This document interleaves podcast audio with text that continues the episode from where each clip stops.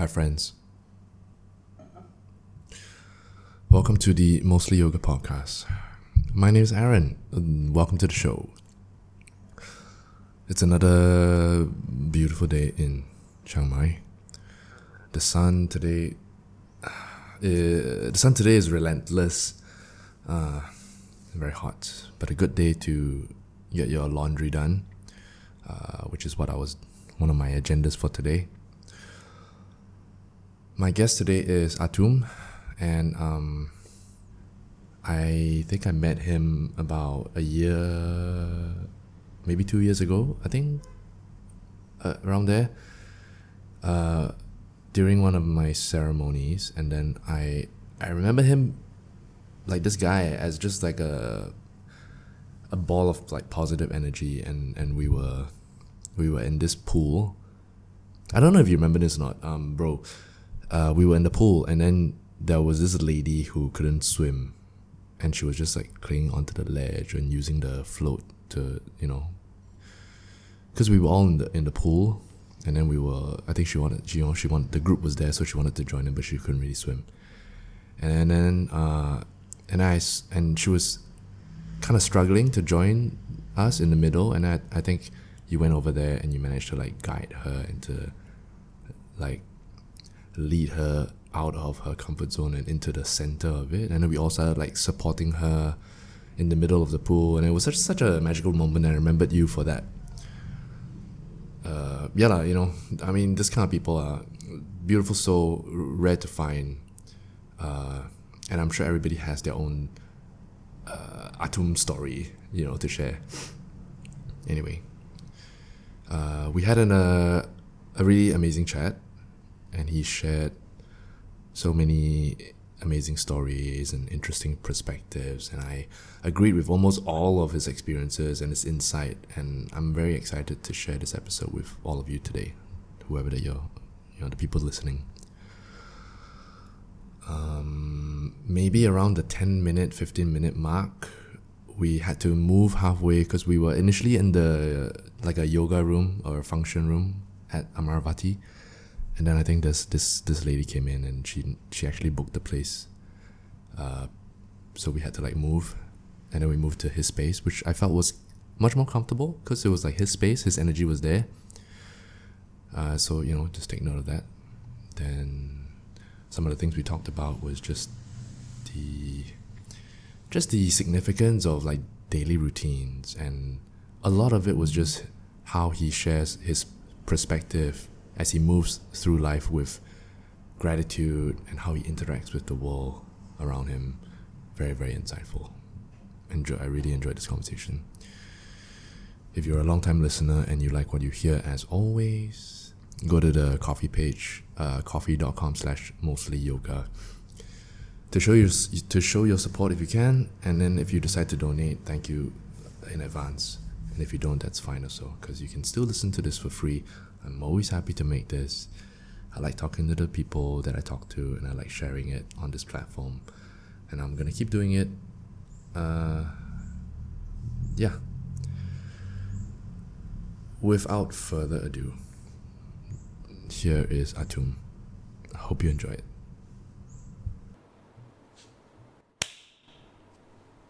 Welcome to the show. Just like that. All With a sound of a clap, we've begun. Thank you, thank you so much. I'm really happy to be here. Happy to have you here.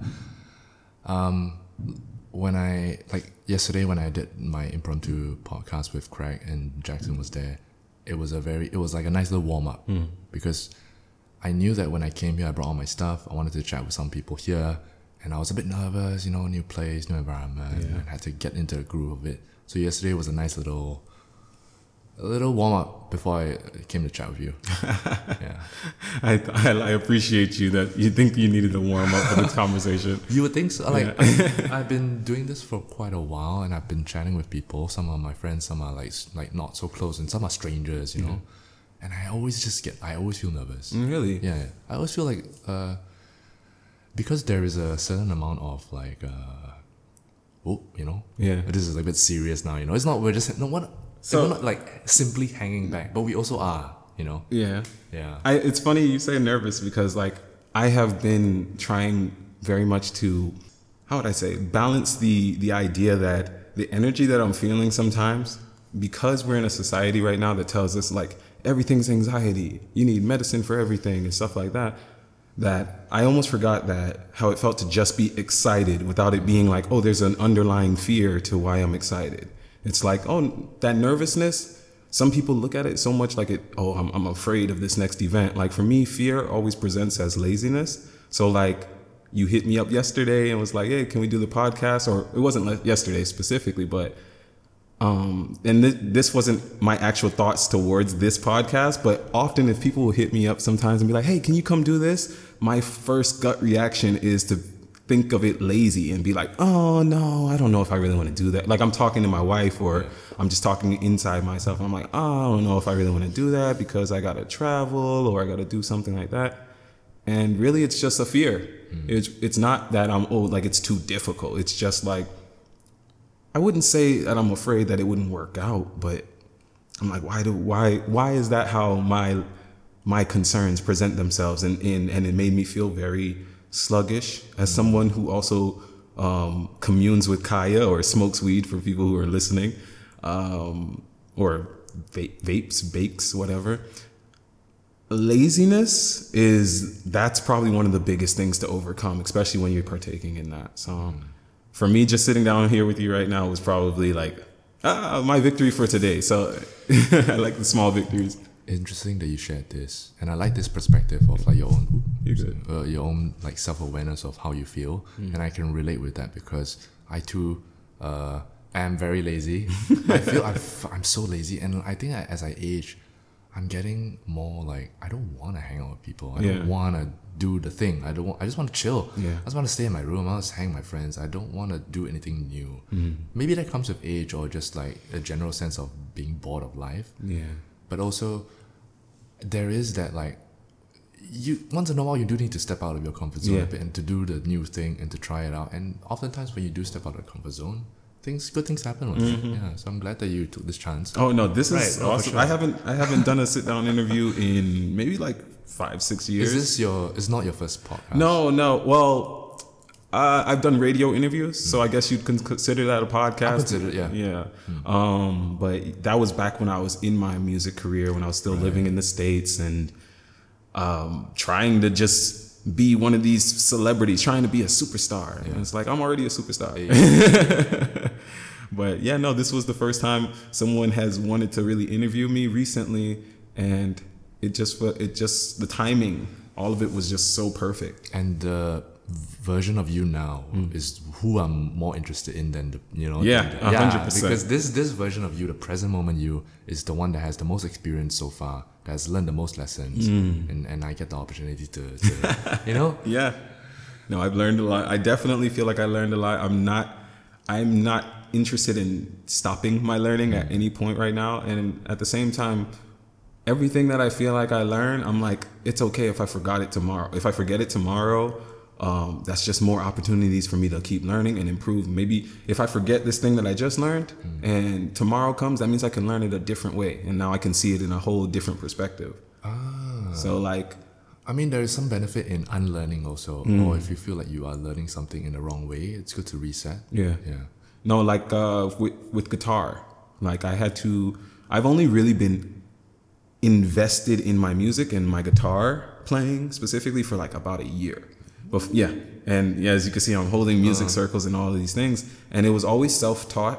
Um, maybe in the last month or so, I had an actual vo- um, guitar teacher come right. through, but for me, I had a lot of fear behind learning the guitar because everyone who I saw that was doing guitar, who taught guitar, they were right-handed. And my whole life, I'm, I'm left-handed or uh, I'm ambidextrous yeah. in a sense, but my whole life, people went like from growing up being left-handed. I took longer to learn how to tie my shoes, so many different things. So I had put a mental block on myself. Like I'm going, okay, I'll learn the guitar right-handed, but like when I would play it, I would play it so differently from some of the people, and it would be like really aggressive. Like I was trying to beat my right arm into submission. Like I'm in control of it. And over the last month or so, even with the the guitar lessons, my teacher was just telling me like, "Yo, you have to be softer." and he was like, "You have to be softer in playing it." And I hadn't realized how much of the reasoning why, like, okay, he would tell me, "Oh, let your ha- your arm hang like this, and just kind of just let it flow and go up and down." And I didn't realize I'm I'm Jamaican, like my family is Jamaican. I don't know if you know much about that culture, um, but at one point in time, it had a very homophobic yeah, I had a, a, very homophobic undertone to it. So wait, I, I don't understand. So as in the the culture? Yeah, well, I wouldn't say all of it, but at one point in time, like I don't know if it was a Caribbean thing. I don't know if it stemmed from slavery, oppression, or whatever. But at one point in time, I think it's actually more religious. Um, large portion of the, the islands, large portion of the Caribbean is Christian dominated, Catholic. So I grew up in a society where it was very much so like well, you're a man. This is what boys do. This is what men do. So like even just moving my wrist or hang, letting my wrist hang. Oh. If my father and he's not, he wasn't one of these type of like bigots or anything. But even if he saw me doing that, he'd be like, "Hey, cut that shit out. What are you doing? You know, stand up straight. Be strong." Mm. So when my guitar teacher is telling me to do that, it's a bit of resistance. Yeah, mm. and I didn't even realize I had that, and it wasn't like, oh, my mind was instantly like, oh no, you like this now, but it was just like I was fighting my own body. I was fighting so much things. Same thing with yoga practice for me. Like I, when I first started practicing yoga, um, I started about three years ago. I'm not saying I'm a master of it or anything, but when I first started practicing, I was like, a lot of these positions I'm in feel a little bit suspect. And I was like, okay, but why are you judging yourself? Like, okay, you know the things you believe in, you know how, like, you know who you are. So those type of things, those perspectives that you are giving into, those thoughts. It's just your mind playing tricks on you. Exactly.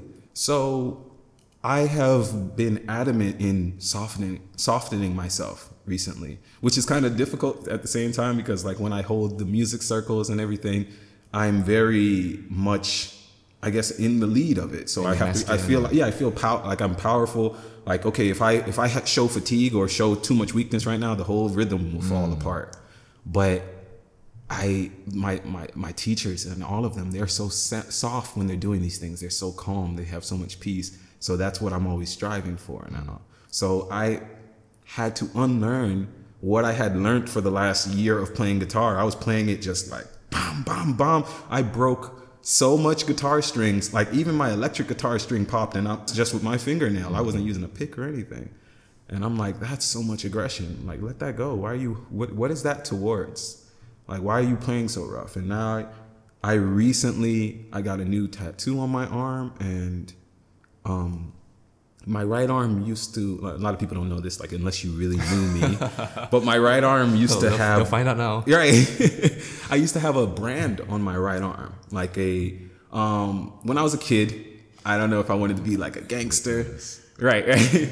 But my cousin like he my cousin he grew up in what you would say is like the hood. Mm. and but i grew up in like the suburbs. Mm. but every summer my cousin would come by my house and he'd come by and we'd just kick it and one year he came by, I was like nine years old, and he had like some scratches on his arm. Nine. Yeah, he had some scratches on his arm, and it, but it was shaped like a P. And his name was Patrick, and uh-huh. he, so he started. Like he's like, yeah, no, I, you know, I, I kind of rubbed off my skin with an eraser. Huh? Like, yeah, yeah, yeah. Okay. So I'm not saying it made sense, but I was like, that's really cool. I want yeah, that too. When you're nine, everything that is cool. Exactly. Yeah. So he was like, You sure? He asked me multiple times and everything. I remember. And he was like, All right. And he proceeded to basically my name Atum right now, but my birth name is Akeem. My mom gave me that name. My name changed to Atum uh, when me and my wife got married. Like it was like a ritual for us. Um, so he starts marking an A on my arm. Painful, of course. Like we're scratching with a, with a, a pencil eraser. We just he just kept rubbing at off my skin, okay. and it turned into a, a, a scar and I've carried that scar for years, my whole life. And through my like plant medicine journeys and stuff, I realized like that was also like a symbol of being oppressed, being a slave to something, like being owned. And recently, I just went on a trip to Pai, Pai, Thailand, and my to see my tattoo guy. Shout out Owen Bamboo hey, Tattoo. Shout out. and uh, I don't remember exactly how the tattoo that he made for me came into creation per se. Like I just messaged him. I woke up one day and I was just messing with some AI art, and I had done s- historical studies of my my culture. My my family's lineage is from what we call our Taino people of uh, Jamaica and of the Bahamas. And I Atum is associated with the sun of Egypt, the sun god of Egypt. So I was like, you know, I want I want a tattoo on my I want a sleeve, but I want uh, the sun, I want the goddess, I want all of it on my tattoo. And I just did some AI art, which is a great thing. I mean, I know a lot of people have feelings, right? I was just like, God or Sun God Ra, um, goddess. Um, it wasn't Pachamama. It's actually a, a goddess from Mayan culture called Ixchel, or uh, like I X C H E L.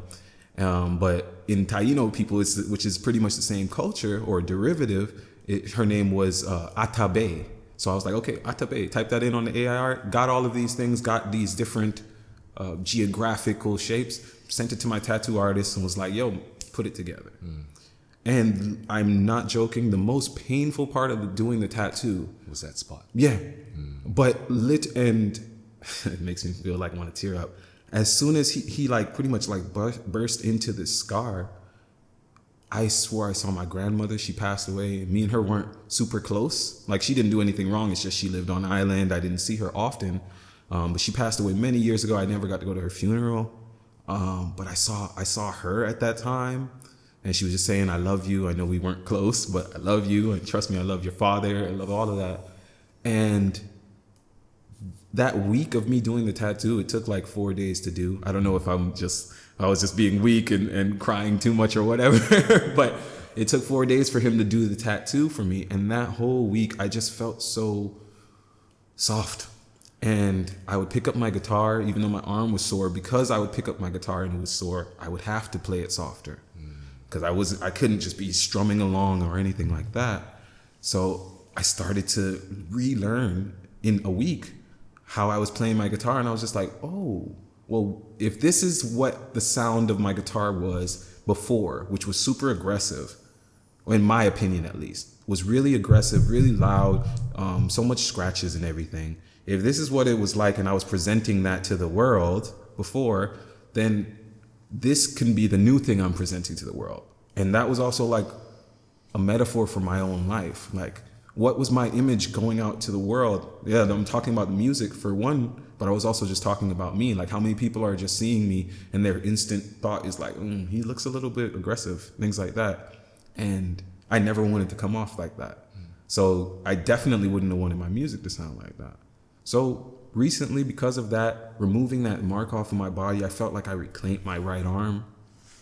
And it felt like I had more control over this arm now. You can see I, I let my wife do henna on my hand today, on that same hand, because it, it's literally for me, it felt like the two sides of my body were finally coming back together. And it was okay that my left hand might not have long fingernails, but my right hand does because I play guitar with it. And that really made me feel like, okay, this side of my body is more delicate. Like now I'm treating it more soft. And uh, yeah, so that's been uh, what we've been doing. You want to pause for a second? Yeah, sure. Hello. Are you- I'm doing a workshop here at two o'clock. Okay, you're going to be in this room? Yeah. Oh, I apologize. Okay, not a problem. All right. Yeah, yeah, I figured that was what was going to going on. Don't worry, but, you know, I'll keep quiet while you finish. No, Oh, fine. no, can we got we got a little while. We, we could go ahead and find another spot. Hello, hello. Check, check. I think I'm alright. Closer. One, two, one, two. Okay. My bad. Small little interruption, but we're back. Had to move our space, and now we're in a different location. A bit more personal. It's your space. Yes, Yeah. Again, thank you for inviting me. of course. Uh, what were we talking about? We're talking about the the tattoo and the hand and the Yeah. softening of it. Yeah. No, I had to I had to become softer. And in doing that that I just stopped having resistance to so much flows in my life. Like when opportunities came up, I was easily available for them because I was just like, okay, well, that seems like the direction that I'm supposed to go right now. That softness, that that uh, masculinity in the sense that sometimes we have in excess, all of those things. I had to let that go for a little bit because I couldn't become a commander until I learned how to be led first, you know? And I think a lot of us, I know, or I can only really speak for me.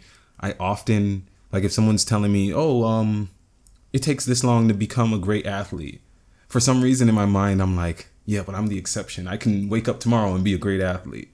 And it's like, no, you have to take the time and learn it. Or they often say, trust the process. Trust the process. Like, there's steps in this, there's steps in your life that you should take, that everyone has to take at some point. And if you skip those step, steps, it's, I'm not going to say like you can't make it, but it's a lot more likely that if you're skipping a step that you're going to trip. You understand? Like if you're going upstairs or you're going downstairs, yeah, most of us, especially when we were like kids, ah, jump off four steps, things and that. We trusted our bodies, trusted so much stuff, but it was more likely for us to fall and hurt ourselves because we weren't taking our time. So my ultimate goal right now for everything I do in life is to be more patient. And for me being more patient means to be less aggressive in situations and just be able to look at it 360. And the best way to do that is to have both perspectives and have that masculine, have that feminine perspective. You know, so when I walk into a situation, I mentioned that I was playing my guitar aggressive. I was aggressive in that sense, and you can kind of just feel that energy going off. In order to soften myself, I had to think, okay, well, what does this situation look like if I walked into this room as a woman? And that perspective was so much different. And it's so easy for me to get into that that mind state because I have my wife. And so for me, it's like, okay, well, what does this situation look like? This is how it looks like for Atum, but what does it look like for Iman? If maybe a Atum wasn't here or, you know, anything like that. So I step into that and I'm like, oh, okay.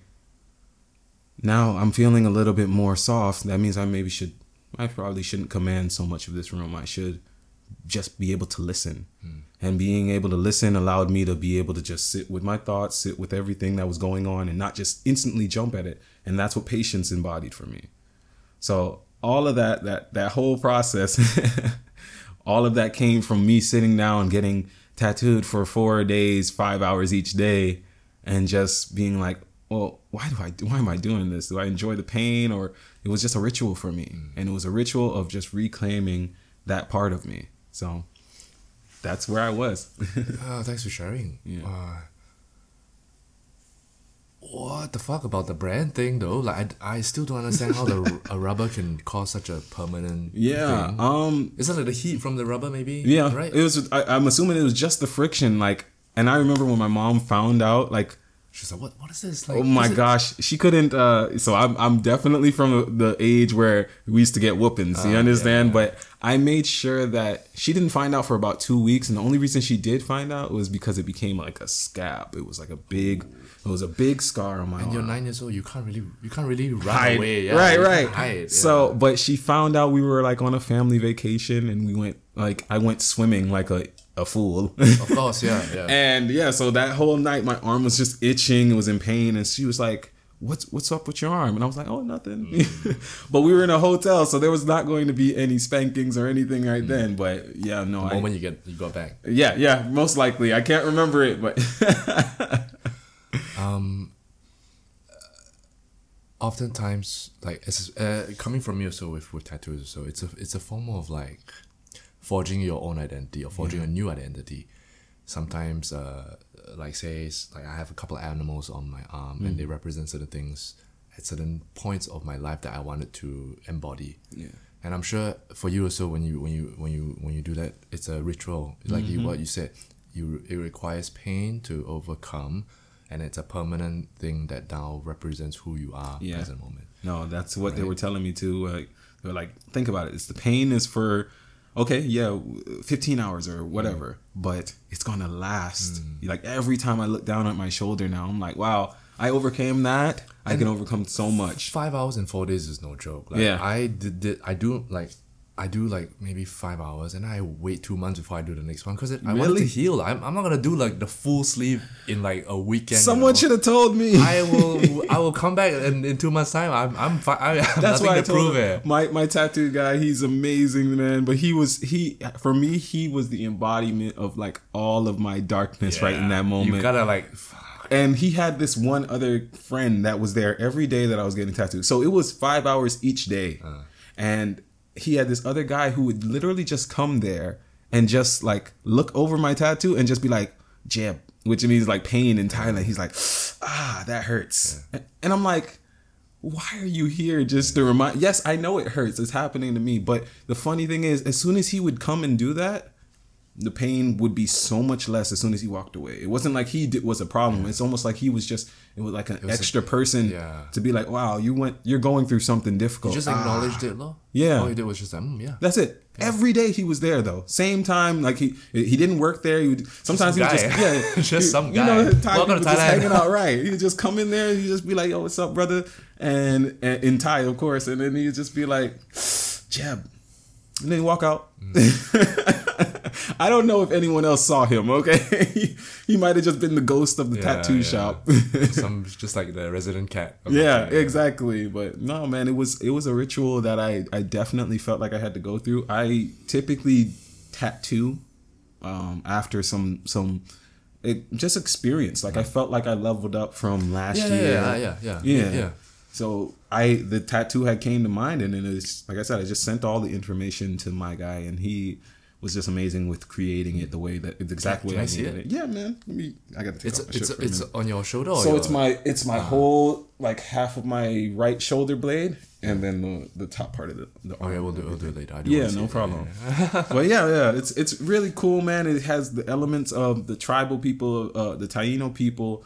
Um, it has the goddess literally watching my back. So her face is on my back, and then my right arm has the sun, the sun god on it. Yeah, so it's like, and it's so funny because that those days after it was just like my arm was on fire, and it wasn't from the like. I mean, yeah, I've gotten tattoos before. That wasn't even like my first real sleeve. Like I did a, the forearm and stuff before, but my arm was on fire and I kept telling myself, well, what did you expect? You're mm. putting the sun god on it. Like you are trying to embody that. And that fire that I was feeling is like the sun purifying corruption inside of me. That's how I kept imbo- imagining The these stories things. you tell yourself. lah. Yeah.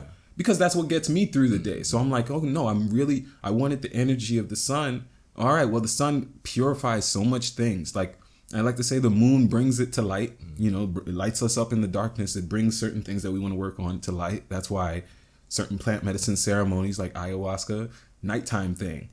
And then the sun is what now you brought it out out of the darkness, you brought it into the light. The sun is what makes it like, hey, it's okay, it's pure again. Hmm. And not saying that anything was actually ever wrong with being in the dark or anything like that, but it's just like that's what I was doing. I felt like I had no control over my right hand.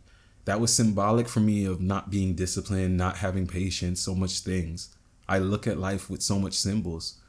So me doing this, it was like almost like domesticating my right arm and bringing it back into the fold. So yeah, I might I don't have a zombie arm and it's not owned by anybody except for me now in that sense. And I don't even say I own it. If one day comes where I have to return it back to the earth or anything like that, then I'm willing to do that as well. So but I, I feel really good to be where I feel like is balanced right now. Beautiful. I, l- I love this um self reflection. Self reflection. Very nice. Very nice. I love it. Like the stories you tell yourself really do matter. They do. and it's something like in in the mundane right if you if say if you're going f- like say the tattoo which is a ritualistic process it's ceremonial in, in some you can interpret it in that Definitely ceremony. and you can see the meaning behind it you can you can create stories behind it but it's more harder to create stories for like day to day like sipping a cup of coffee or just going for breakfast or just waking up. What story can you tell yourself that makes this event so significant? Right? And and and it, it, it it requires like a deeper meaning a deeper purpose of like why are you waking up every morning? Yeah. every day won't be so ceremonious like you go and read find some like god that you want to put on you Yeah. but like just waking up every day you know? What stories can we tell ourselves to then mm, give meaning to that that incident for me i'm a, a gamer at heart like i played Um, to be honest with you, when my brother went away for college, my brother's eight years older than me, so I was eight pretty much when he, or excuse me, I was like nine when he went to college, or or ten. And he, um, when he left, my parents were going through a divorce at that time, so it was really just me and my mom.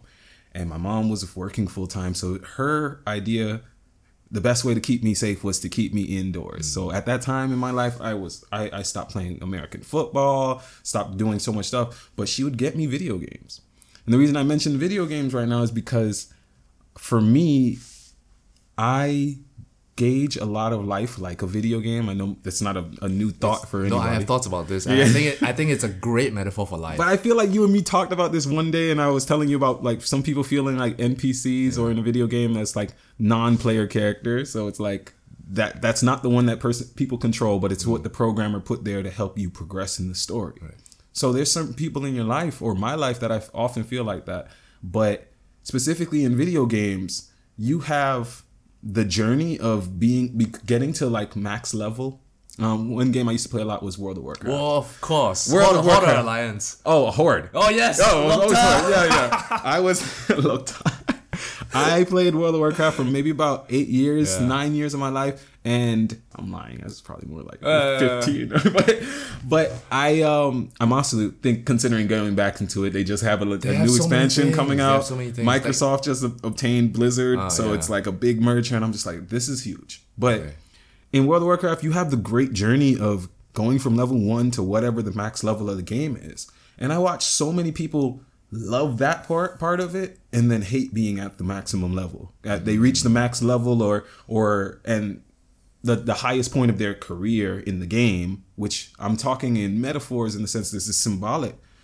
And they're just like, okay, what now? Like I'm here, and it's like, well, there's thousands of things you can do. You can even go back and do those things that were considered low level for you before, and and you could redo those things. But for me, every day, I weigh my success personally. What and this is how I gauge whether I'm in a good like mode in my life or a good part of my life if I can actually stop and think and reflect on this. Some days I'll sit down and I'll be like, I'm I'm not doing enough. There's people out there, you know, I should be on the street corner playing with my guitar if I want to get noticed or all of these stuff. And then there's a part of me that's like, you don't actually care to be noticed or all of those stuff. But I know specifically, I do not feel good unless I do three things every day. And those three things are for me, and they're all growth things pretty much. I have to do some form of exercise. I have to make some form of money. It's not, it's not, it doesn't have to be hundreds of dollars. It just has to be like, I contributed to continuing my su- survival today. So, um, exercise, money, and some f- spiritual practice or some physical practice. So for me, it would be like playing guitar. That I know that if I keep doing this every day, I look up in five years and I'm like, whoa, you know, I did that every day, and now this is me. So once I get those three things out of the way for me, I, I did my exercise, so I try and knock that out as first thing in the morning. I work an American job, even though I'm living in Thailand, so I'm working basically three in the morning Yeah. or earlier sometimes, three in the morning till midday and so I get the money making part part of my life right out the out of the way instantly. So I'm like, okay, that's successful. For most people, that's en- enough. But I know, I, like I said, I need something that's showing spiritual growth and physical evolution. So exercise, and then for me, it's playing guitar. Once I get those three things out the way, so in a video game, that would be my daily quests. Mm. I logged on at max level, and even though these, this quest isn't contributing to the storyline of the game, it's contributing to my character's development.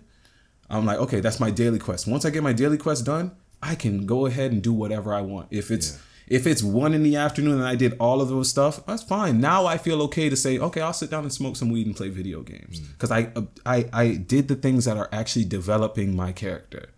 I'm not saying that's the best way for everybody, but for me, that's how I was able to get myself in a healthy mental state to say, okay, stop beating yourself up. You're not a loser. You accomplished these three main tasks in your life. You made the money. You're you and your wife are now able to continue living the way you do, eating the way you do, enjoying the things you do. Did that. You're exercising. All right, now you can enjoy those same things longer, hopefully, you know?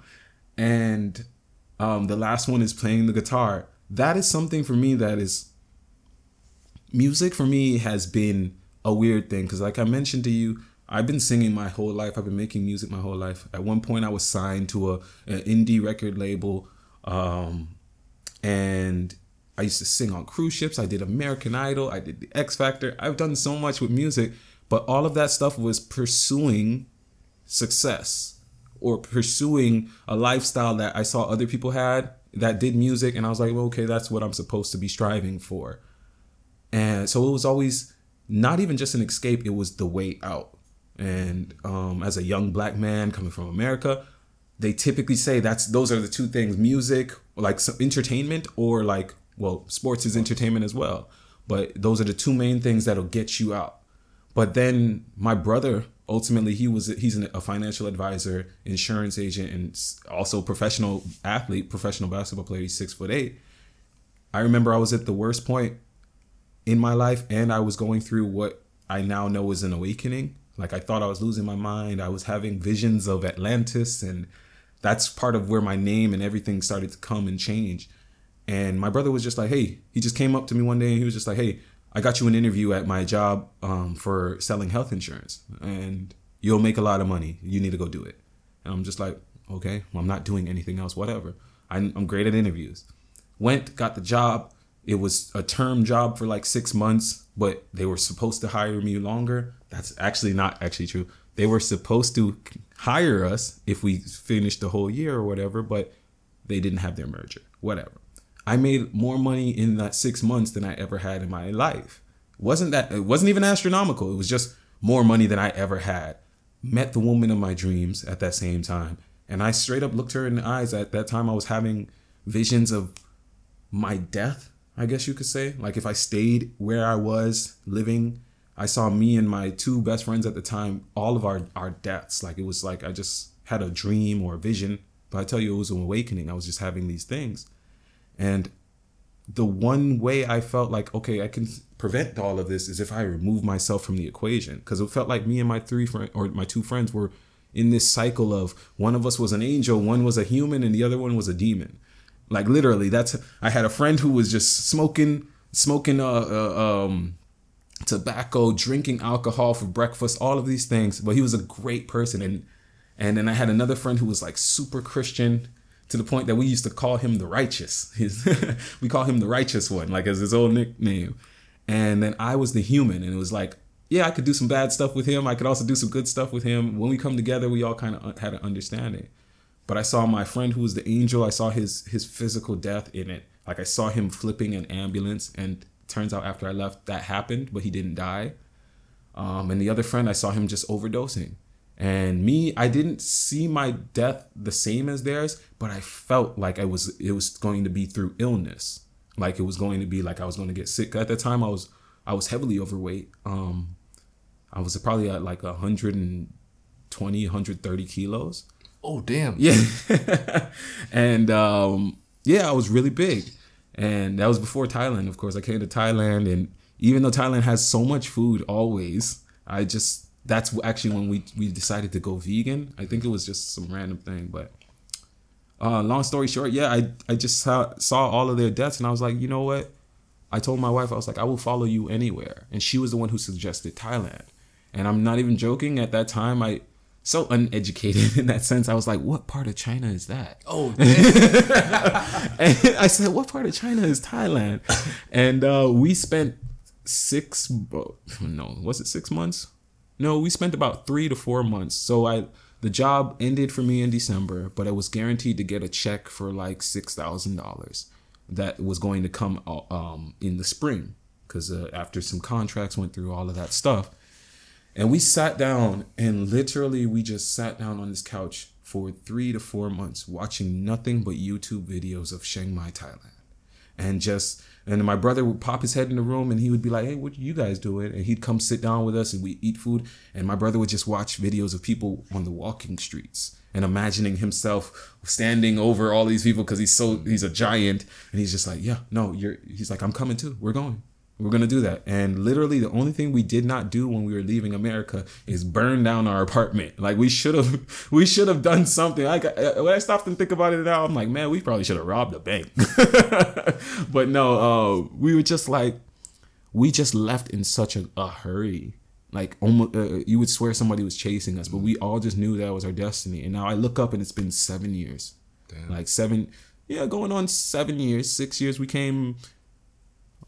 My math might be a little off. We came in in spring of 2018, and we haven't had to leave in that sense. We've gotten so much great opportunities, visa stuff. Like some of the hardest times that people faced here were COVID times. Of course, everybody went through that, but like to see foreigners sometimes that, that during that time and they were just afraid not knowing what their their visa status was going to be or were they going to get sent to a country that's red flagged with covid all of this stuff and we didn't have to worry about that because we had such a blessing that my wife had got her her her teach um she got licensed to teach here and she was wor- working for a great school right now and they as soon as they got us they were just like hey you guys married and we were like yeah we were like, well, he can be covered by your visa. So that really helped because I, at the time I didn't have a degree. So for me to find a teaching job wouldn't have been something that was possible in that sense. And it was just, we moved to Thailand with the intention that we're moving to Thailand. I remember looking at my brother, looking at my wife when we were getting on the plane and uh, telling them, I was like, you know, when we get on this plane, we're like, we're like Schrodinger's cat. If you know, is it, yeah. yeah, we're like we are literally going to Dead be alive. dead or alive for the people. I told them I uh, to make sure that we all got over the emotions. I was like, man, everybody that we're leaving, they're they think of them like they're dead This already. is this is it. Yeah. yeah, they're dead already. Because we don't know what our destination is. We didn't visit Thailand and then come and move. We just went straight. All our bags were packed and we just came, and on a one way ticket, and that was that. And since then, literally, none of our family, nobody was able to come visit us. It was hasn't been able to visit us because then when they finally started planning, COVID happened, mm.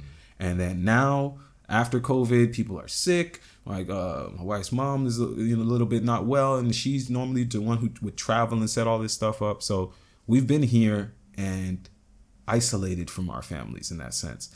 And I know that's not a new story for so much people in the world, but what I had to do was I it made me have to step into my role as a man because now I'm now I have a wife. She's not a, she's not here with her family. Our, yeah, our family would send money here and there and help us out when we need really need it, which in the first few years here definitely needed and it's extremely appreciated. But I had to step into so much roles, and at that time I was only 25 and I was just learning myself. I often joke and say like, I feel like I just learned how to talk actually. Mm-hmm. Like, yeah, we have all these personalities when we're teenagers and stuff, but that's not actually us. And I feel like a lot of people from in their 20s and 30s, that's when they really start to find themselves out. And you mentioned that when you were like, you know, you get older and you're kind of like, I don't actually want to hang out. I don't really want to do anything. And I can't tell you, or I, because I don't know for myself whether that's a positive thing in my life or or if it's like hindering or like like I said if it's a fear because sometimes you're like I don't want to go do that and it's like wow you miss you you you might be missing out on opportunities to meet somebody else that, that might be there to help you get to that next stage of your life. Or other times you might actually be avoiding something a dangerous situation. And what we're trying to do now is really get back to trusting our gut which is like our real magic in that sense. Like it's not not telling myself every time that I say I don't want to do something that it's actually wrong.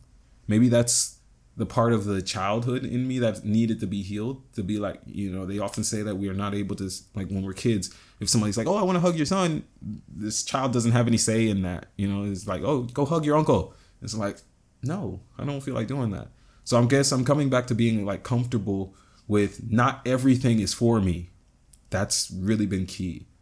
Um, as a millennial, my wife often tells me that I'm trying to overcome FOMO, or fear of missing out.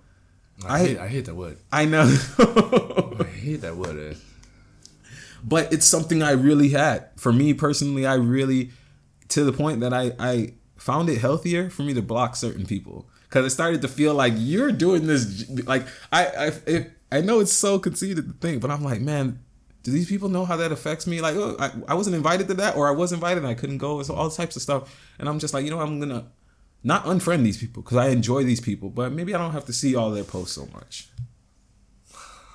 go ahead, no, you.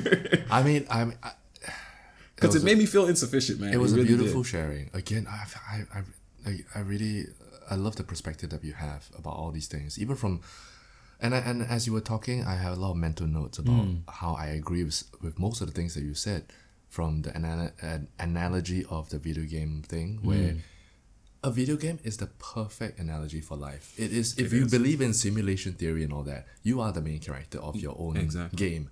Everybody else is an NPC, and everybody that you interact with can either help you or hurt you Mm. along the way. Whatever that you have envisioned for your character, if you want strength, you do this and you add strength to Right. the point.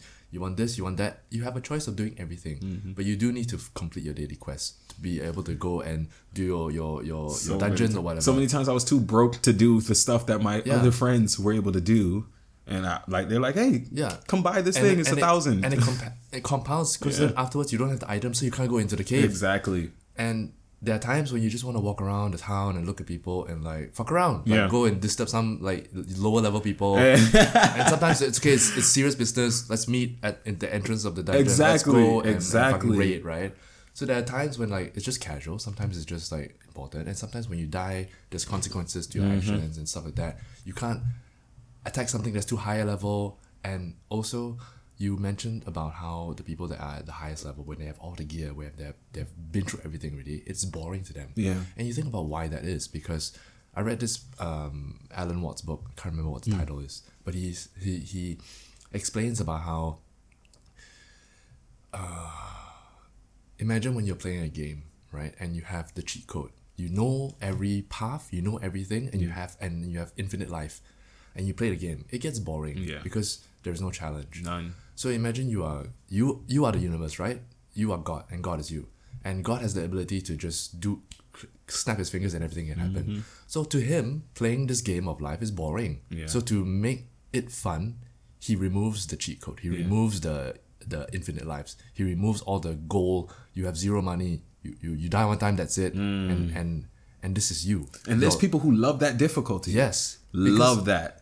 Because you are God playing a game of life, right? You are the universe experiencing yourself. Mm-hmm. So when you are playing this game of life now, and when you see certain challenges, you have to realize that this is the game. This is the pa- part of the fun of this whole thing, Right. And you can't meet it with like anxiety or fear. You must take it like, oh, I died. Oh, okay, I'll, I'll wake up tomorrow. I grind some more. Once I get a better sword, I can go and fight. Mm-hmm. Exactly. then the more things you happen, the more it becomes fun. And some people don't want the- don't want that grind though. I know, and that, but there's certain games that, how can I say? There's certain people who don't want that same grind of being like, okay, well, I'm just gonna get. So there's a game like Diablo, mm-hmm. for example, where it's literally it's just we're gonna run into the dungeon, we're gonna kill these things, we're gonna get new gear, and then we're gonna do that same thing again. Yeah. And there's some people who don't want that type of thing, and but there's also what this world is. Yes, this world is a game, but it's also like an arcade. So it's not just the one game. We're not all just meant to go fight the dragon and get a sword. Some people are their life is literally no. I pick the potatoes and I put the potatoes in the bank for storage. Somebody else takes them out of the, out of the storage. That's not my that's not my role. Some people and you can find enjoyment in picking the It's potatoes. fucking lawnmower games, Right, like that. Like, literally. that- any game can be a exactly and you can you just have to tell yourself like i'm enjoying this you have to remember that you you signed up to enjoy this thing so like me and uh um there's a guest here he's got this guy named cody he's been through some of the plant medicine ceremonies and we were sitting down the other day and we were just talking about um that we chose to live life and he we both were like we're very adventurous. We could just off of conversations we could see like we're really adventurous. First of all, if you if you've ever been in any plant medicine ceremony, you're definitely a brave and adventurous person. I don't care what anyone else tells you. You have gone into the darkness of your soul and looked at it and been like, "Wow, okay." So he we were just saying that okay, if I chose to live, if I got to choose this game, I know I know that I'm here for a real purpose then. It's not just because I, I just chose the game, but I wouldn't choose, me personally, I wouldn't choose a game that looked boring to me. I, uh, just like you could have been born in any time. I could have been born in time. I'm, I'm, I'm a singer. I could have been born in time where, in the times where Motown and all of those, like Michael Jackson and all of that were, were superstars, where people cared a lot about how your voice sounded singing. But I also chose to be born in a time where it's more articulate when people are just are rapping and, and things of that nature. Not saying anything's wrong with those. Just saying I didn't choose to be born in that time. The reason I'm saying all of this is because he asked, or we were both saying like you know a lot of people are like what's the purpose of this? We're all seeking what's the purpose of this life and all of these things. And or if all of this information a lot of us are collecting these days because our whole generation is kind of feeling like this is the end times. Like mm. everything is going to shit and it's like it's game over. And i told him i was like you know i know for a fact that even though it seems like i'm learning all of this stuff and it has no real reason i know that there's definitely like something I'm actually preparing for. That's why I'm going through these physical journeys. That's why I'm going trying to build up my spiritual force. I don't know if it's going to actually ever be we look outside our window and there's a dragon and we're like, all right, grab that katana over there and we're gonna go fight this dragon. I don't know if actual katana over there. Yeah, right. By the way, no, I train in here, man. Yeah uh, because uh, for me it, it, was another thing we talked about it was like i was like i'm always training for a zombie apocalypse yeah, he's like i'm training for robot revolution okay. i'm like all right well we'll team up but um i'm like i know i wouldn't have chose something that i would that wouldn't I, I didn't choose to be alive in this time because I'm like, oh, it's just gonna be a cushy life and I'm just gonna relax the whole time. Like, no, I'm here for a purpose, and that purpose might be something that might be world shattering. I know that's kind of like a weird ego thing to say, but I'm like, no, I'm not saying I'm going to be the hero, the hero of the whole story, but I'm going to be a part that contributed to something that really shifted something in our world. And for me right now, that that comes up as music. Like there's so much people who looked at me in the last year, last two years of my life, like, wow, this guy's like a, a high spiritual person. And I personally, and I don't know if this is how all quote unquote spiritual leaders or, or, or group facilitators feel, but I never felt like that. I never felt like I was a spiritual person. Like even when I came to ayahuasca the first time, I wasn't doing that because I was like, oh, I'm trying to elevate my consciousness. I came there because I had a lot of hatred. Specifically, I had a lot of hatred towards Caucasian people. When I and it's not even something that I felt when I lived in the states. It wasn't because I had my best friend. He's he's white. All of these things. But it was when I started to travel and saw how people treated me, saw how people were treating like specifically Thai people. Mm. When I first got here, I didn't like so much of the stuff that I saw foreigners doing. I'm not trying to put anybody specifically on on, on blast, but I, I remember one time my brother was came back from clubbing and he was just like, "Man, I saw these people climbing the wall and they pissed on the statues or something like that." And I'm just like, "That's so disrespectful. Like, what made you do that? Like, what joy are you getting out of disrespecting people like that?" So I had so much anger and hatred that I was just like, "You know what? I need to heal this because maybe like I can't get any blessings in my life if I'm carrying all these rage. Mm. And like I tell you, my family, my lineage comes from the Caribbean. I know that's a lot of slave history. I know all of those things. I also feel like my people were always there, that we weren't considered Africans who were brought over. And when I went on these spiritual journeys, it showed me that my ancestry might have came from closer to Mexico than it, in the most recent years than than in um, West Africa or things of that nature. So when I went to ayahuasca, my my facilitator, she asked us in the night that night. She was pulling tarot, I believe, and she asked, she looked me in the eyes and she was like, What is your question for Aya? And I was like, you know, my whole life I've spent thinking like I grew up Catholic. I spent thinking like there was good and then there was evil, and never the two shall meet. So I was like, I spent my life thinking this group of people over here were evil because of something they did. And I said, My question to Aya is Have I ever done anything evil? And it took me on this whole journey where I had to first embody my ancestor who had this first encounter that I was putting so much heavy weight on. So basically, if I could talk about it, I, my great, like maybe great great great grandmother I experienced her life, and she was like a warrior, like an Amazoness warrior in her tribe. And she was assaulted in the jungle. Yeah, like sexual assault. She was assaulted. And I experienced this while I was on my ayahuasca journey. And she uh, was just laying in the jungle. And it was like, long story short, first, actually, is that the people that I was blaming for this thing, my ancestor who experienced this quote unquote trauma, didn't have any perspective of who actually did this. She was just assaulted in the jungle by this darkness. Never got to see a face. I'm spending so you understand I'm spending my my actual existence, my life sitting here saying, "Oh yeah, because history books and all of this stuff told me, "Oh, this group of people did this evil thing or this and this and that. I'm sitting here spending all of that energy that I could have been used manifesting positivity in my life. I'm spending that hating a group that the person that was actually harmed by the act didn't even know who did the thing. You understand? It's like you're in a room filled with people and you're just spinning around pointing fingers saying I hate you because you she didn't even know but at the same time she didn't feel that. I'm the one who's who's 10 generations down and I'm sitting here feeling this en- energy talking about some oh they did this to her. And she ultimately by the end of my whole journey I experienced her becoming like this chieftain in her village and and just kind of being this medicine woman now that she had put down her sword she couldn't hold the swords anymore because part of the the the act like she was in a war or whatever like she lost her arms. And that was so that was a part of the the experience that i had to go through. But she just had this beautiful life that came out of it and clearly a beautiful existence continued to spawn because that's that was generations ago and i'm still currently here.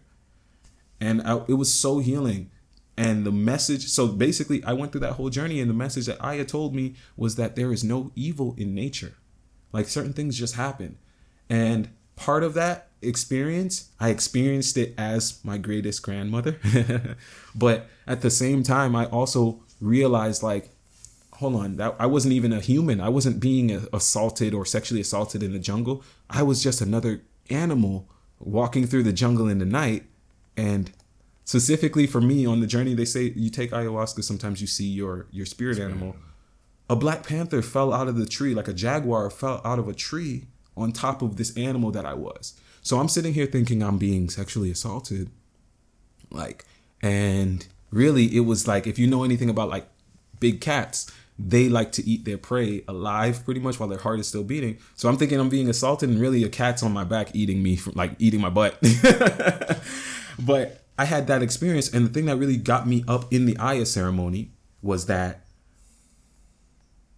I uh I thought I was like, man, this this is really tough. If I'm experiencing this, what's my wife experiencing? She's in the she's in the darkness in the room too. But but I was thinking about it like me, but also as like this woman who was in the village, and like, okay, if I'm going through this, and I'm the warrior who's supposed to protect everybody, what about the people who who are back there and they don't have any protection? So I stood up in my Aya ceremony. But at that time, I was being eaten by this Black Panther. I gained so much strength. I'm laying on a mat in the physical, and in the spiritual, I was in the jungle laying on the floor being eaten. And like I just kind of just got a jolt of energy and pushed myself up. And at that moment, this Black Panther revealed itself in front of me. And it was so scared. Like the, the cat itself was was scared that it when it realized like, whoa, he's still alive or she's still alive, whatever, it ran off. And I don't know what that was fully symbolic of. Maybe I'm still processing it, even though it was three, four years ago. But that had always become my embodiment. And I know that was just my learning lesson. So I was able to get up and try to go to my wife. That journey was a very long journey. And that was just the first night of a three night ceremony. so, um, but yeah, I did some kung fu. I was completely naked. I did some kung fu in the darkness with the one of the facilitators. I ran out of the ceremony room. I swam. I went through so much different things and it was it was like this never ending journey because I still sometimes like even though I'll wake up now and, and, like it'll be dark in my room and I'll be like oh I'm back in the ceremony room. Like I'll hear I well I do live at a place where they facilitate these things so some nights I am waking up and it's two in the morning and they actually are drumming downstairs but a lot of times I'll hear that drumming and I just associate that with my heartbeat now. So I don't want that drumming to ever stop. You feel me but yeah, I know I went on a lot, and it looked like you took down some notes again. Yeah, I did. I mean, I, I I I try and make it a point to not interrupt no. when when people are like just like going at it. I and appreciate I, you. For and I love it. Like I love to just hold space, right? I have some. I wrote down some stuff that I I wanted to to add on, mm. but like again, beautiful sharing. Thank you. Yeah. I mean, just think about this. What you just said. Um, so far everybody that uh, has gone through such ceremonies have always had such great insight you know mm.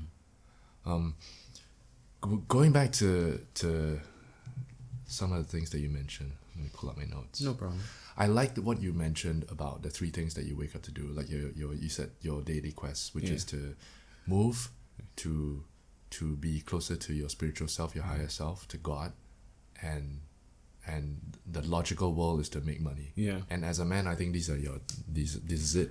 This is I- all the I three things really that think you that is- need to do. I know. Be strong. We're simple, man. Yeah, We're be really strong simple. to, to defend and protect. yeah. Provide financially or, or, mm-hmm. or, or whatever. Mm-hmm. And grow. and grow spiritually. Yeah. Of like Grow. that's so simple, and you've broken it down in such a simple way. I'm telling you, I I completely I, agree. turn into a potato after that. All I do those things because I'm like, no, I, that's I, all you I need to it. do. Yeah, that's in terms of what you need to do as a man. Provide, be strong, uh, and and, Evolve. and grow, Yeah. evolve. Perfect. I can sum it up already like Yeah. that. So I, I I love it. I love that, and I hope to embody some of that qualities So Because yes, I know that I need to do that. Everybody needs to know knows what they need to do, but it's, How? it's it you phrase it in such a very simplistic way. Yeah. Just wake up, do your daily quest, which is one, two, three, mm-hmm. and and and you're done. yeah. You play the game for real Yeah, now. yeah. Now, so yeah, for me, I say okay, I could I could turn I could do whatever from there. I still, for me, I still choose. That's the time I spend with my wife. We mm-hmm. watch some TV, everything after those things. But that now leaves room open for me to explore. Yes, because it, it you're you're like a farmer. Yeah. All you need to do is just sow the seed and water it every day. Right. You just water it, and then the rest of the time is just you you're waiting for it to grow. Exactly. So during that time, you spend it with your family. You go to the po- the, the Anything. you know you do Or whatever pick you up want. some new skills. Yeah, just climb a tree or whatever. Yeah. Right. So so it's not like oh I need to be doing something. I need to be doing something. That, Just- just that anxiety is Yeah. too much. That is too much for and me. people are, are, are afraid to be bored, right? Yeah. Which which goes back to the other thing that I wanted to say about social media, which I also agree. Like, I like I don't need to know what's going on. I hate that I am like looking at it all the time. Sometimes I I I, I down re deleted and downloaded Instagram for like uh, how many times a, a month, and I. I think like I, I stopped posting. I just stopped posting already because I feel like I don't need to. It's just feeding my ego. I, why am I looking at how who how many people looked at my things when it has no purpose? So I, I don't post. If I do post, it's something just for fun, once a month, once every two three months. When whatever. would it have been enough, anyways? Are you ever gonna look at a video and be like, "Up three hundred thousand? It's That's good." It's No. just for an ego boost. You know, I just want to see who's who's looking at me today. Yeah. And the things that you post on Instagram is not real. You Mm. know what I mean? Every, what you see on, on social media is the best version of your life, and it's not real. Like if I saw your profile and I met you, you are a completely different person from who you are, who you show on, on this because it's not real. It's a, it's a CV, and people get deluded by it. They see like, oh, this this this guy, this girl, so successful, so pretty, so every day is like on an island, fucking sipping mai tais or whatever. But then when you meet that person, it's just what? Who are you? Like who? Show me who you are, but this is not who you are. That's because- if they can even spend the time to look at you in the eyes, you know? Like, yeah, and, and I also start to not watch people's stories, and it, not about like, uh, like even if my friends, I Mm-hmm. don't watch their stories because I don't need to know what's going on. If there is something important to know, tell me. Yeah. Right. And and when I receive that news, I feel sort of oh. I, someone actually reached out to me and said, "Hey, uh, this is happening. I'm moving somewhere. I bought a new car, whatever. I'm getting married." I was like, "Oh, I, I, I didn't know because why would I? I? I'm not fucking. Sc- I don't. but I it don't- makes it more interesting to find out somehow later. Somehow I feel like it's I feel more connected. Oh, this news becomes so much more precious because I received it in a different way rather than like, oh, this person getting married. Okay, this person had, a, had adopted a cat. This person uh just gave birth. Oh, okay, whatever, whatever. It's just like I see this every day. What's the big right, deal? right. They have we. I say they as if like there's some system, but we have become desensitized to so much stuff because we have so much stimulation. Like, um, yeah, I don't personally. I I find it hard to have regular conversations with people now because I feel like I do know. I I'm on social media. Like I. And there's nothing wrong with no, it. you know I've come to terms with it now that I grew up in that era where It's important. it's part of yeah, that's part of, life. my Dao in you that have sense. to have like, yeah Facebook. You have to have an Instagram because I grew up as a kid who could play outside Yeah. and then was inside with video Yeah. games as well. So I tell people we have to, especially once again, I'm talking to, to millennials, we have to fuel that dual nature of ourselves. Yes, we're we are that generation that literally that last generation that got to play outside and and. Uh, had to wait till a certain time till we could call our friends where the minutes might be free, stuff like that. We are that last generation, but we are also that generation that introduced the internet to the whole world in a sense. You know what I'm saying? We, I wouldn't just say introduced it, but like we took the internet on the massive scale. we were we were the ones that went from analog to di- digital. Yes, yeah. exactly. We, we, we experienced that phase because the newer generation just grew up and like everybody had a phone. exactly. previous generation people wrote letters and we were the ones that like we remembered receiving the phone we remembered like you know i'll call you like hey oh meet me underneath the tree at three o'clock and you just went and you just Hoped. waited. You just hoped that the guy showed up because there's no like, hey, I'm here. There's no like texting like, oh, I'm on the way. Right. You just sort of uh, meet you at three o'clock under the tree, and you just got there. You just waited for the guy. Like that was how life was back then. Yeah. yeah. There was no like locations or like where are you or like, are you on the way? But I feel like that made us have like a dual nature. That I'm saying that a lot of people don't feel like they have right now, or they're not feeding this dual nature. So like, I have another friend out here who she's she's also plays kirtan music and things like that, but she also has her job that she has to work. Hmm. And one of those things was suffering because she didn't didn't know how to balance both of those. And I'm like, no, you have to. Sometimes it's actually okay to split up that personality. I have my work version of me, which still goes by that my original birth name and all of those stuff. And that person exists from the hours of 3 p.m. or, or 3 a.m. till till midday. That person works that job so that way this version of me can live the life and play and live the dream that that person is dreaming of. and all these versions are still you. You Yeah. are you are not like you are you are multifaceted. Yeah. You have the version of like say the version I see of you. This is you. The version from work your boss sees you. And, oh, that's that's who who, I, who who you are. And then your wife, you have a different version. Your Yep. friend, your mother, you have all these different layers, but they are still you. Uh, if as long as you are being authentic on every level, Yeah. all these versions are still you. Yeah. Yeah, so you're still being true to your nature.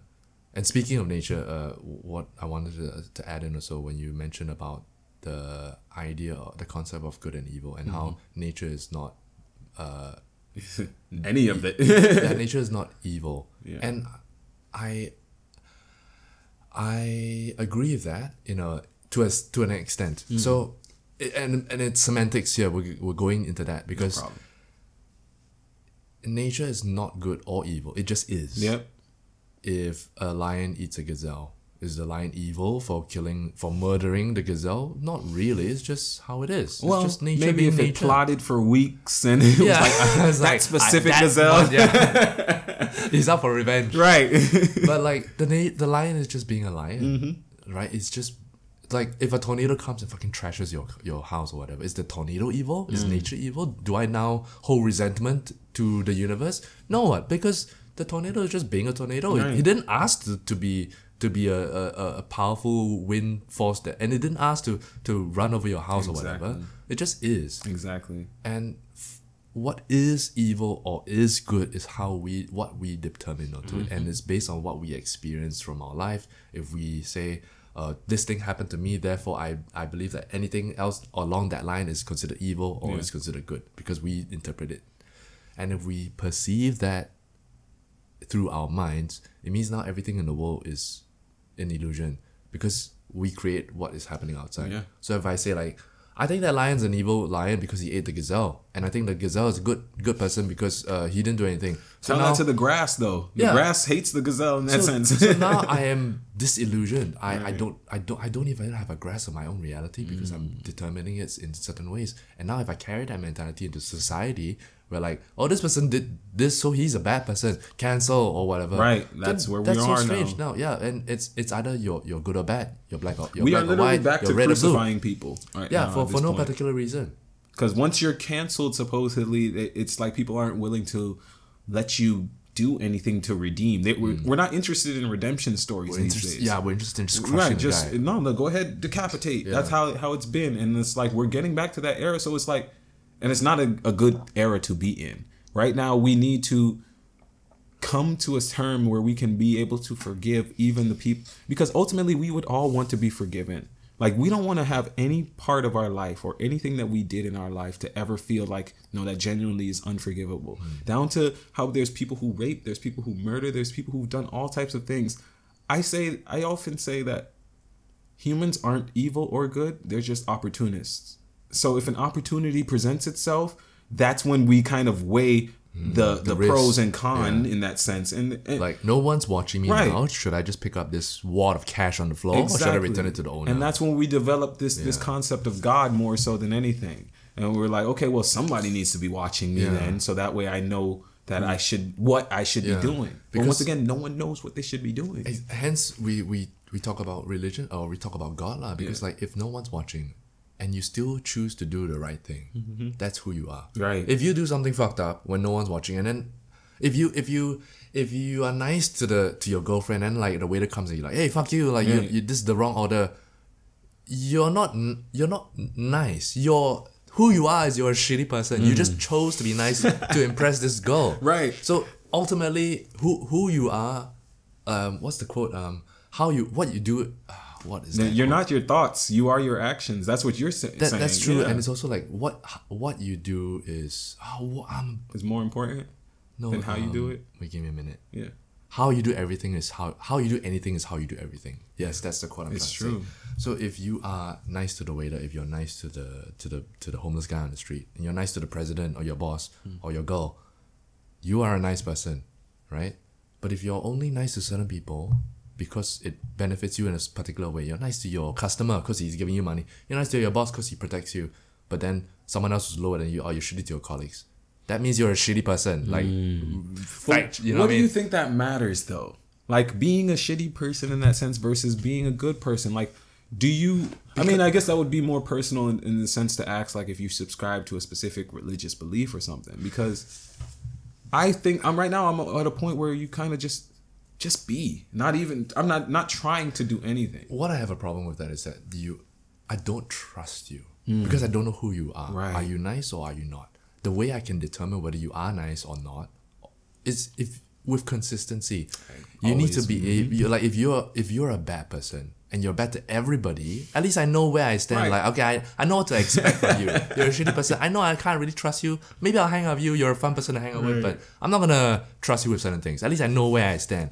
But if you are nice and not nice, or you're conniving on, on your you're a wolf in sheep's clothing, I don't know who to I don't know what to trust, and that's even more dangerous. Because a, a a a like a bad guy, I know what to do with a bad guy, Yeah. and I know what to do with like the righteous guy. But the guy that's like I don't know, that's the one you need to be careful with. You know? It's it's tough for me because like when I read the Tao, the Tao Te Ching, it Yeah. says like you just mentioned trust. It says d- directly is like I trust people who are trustworthy and I trust people who are not trustworthy. That's literally I I can't tell you the specific stanza stanza in in the Tao Te Ching, but it says that and it's it's a next level of balance that I don't know how to achieve. Let me let me give you some advice Mm. if I if I if I may from uh, our good friend uh, Seneca from Letters of a Stoic. Mm. He mentioned uh, trust trust everyone allow every like uh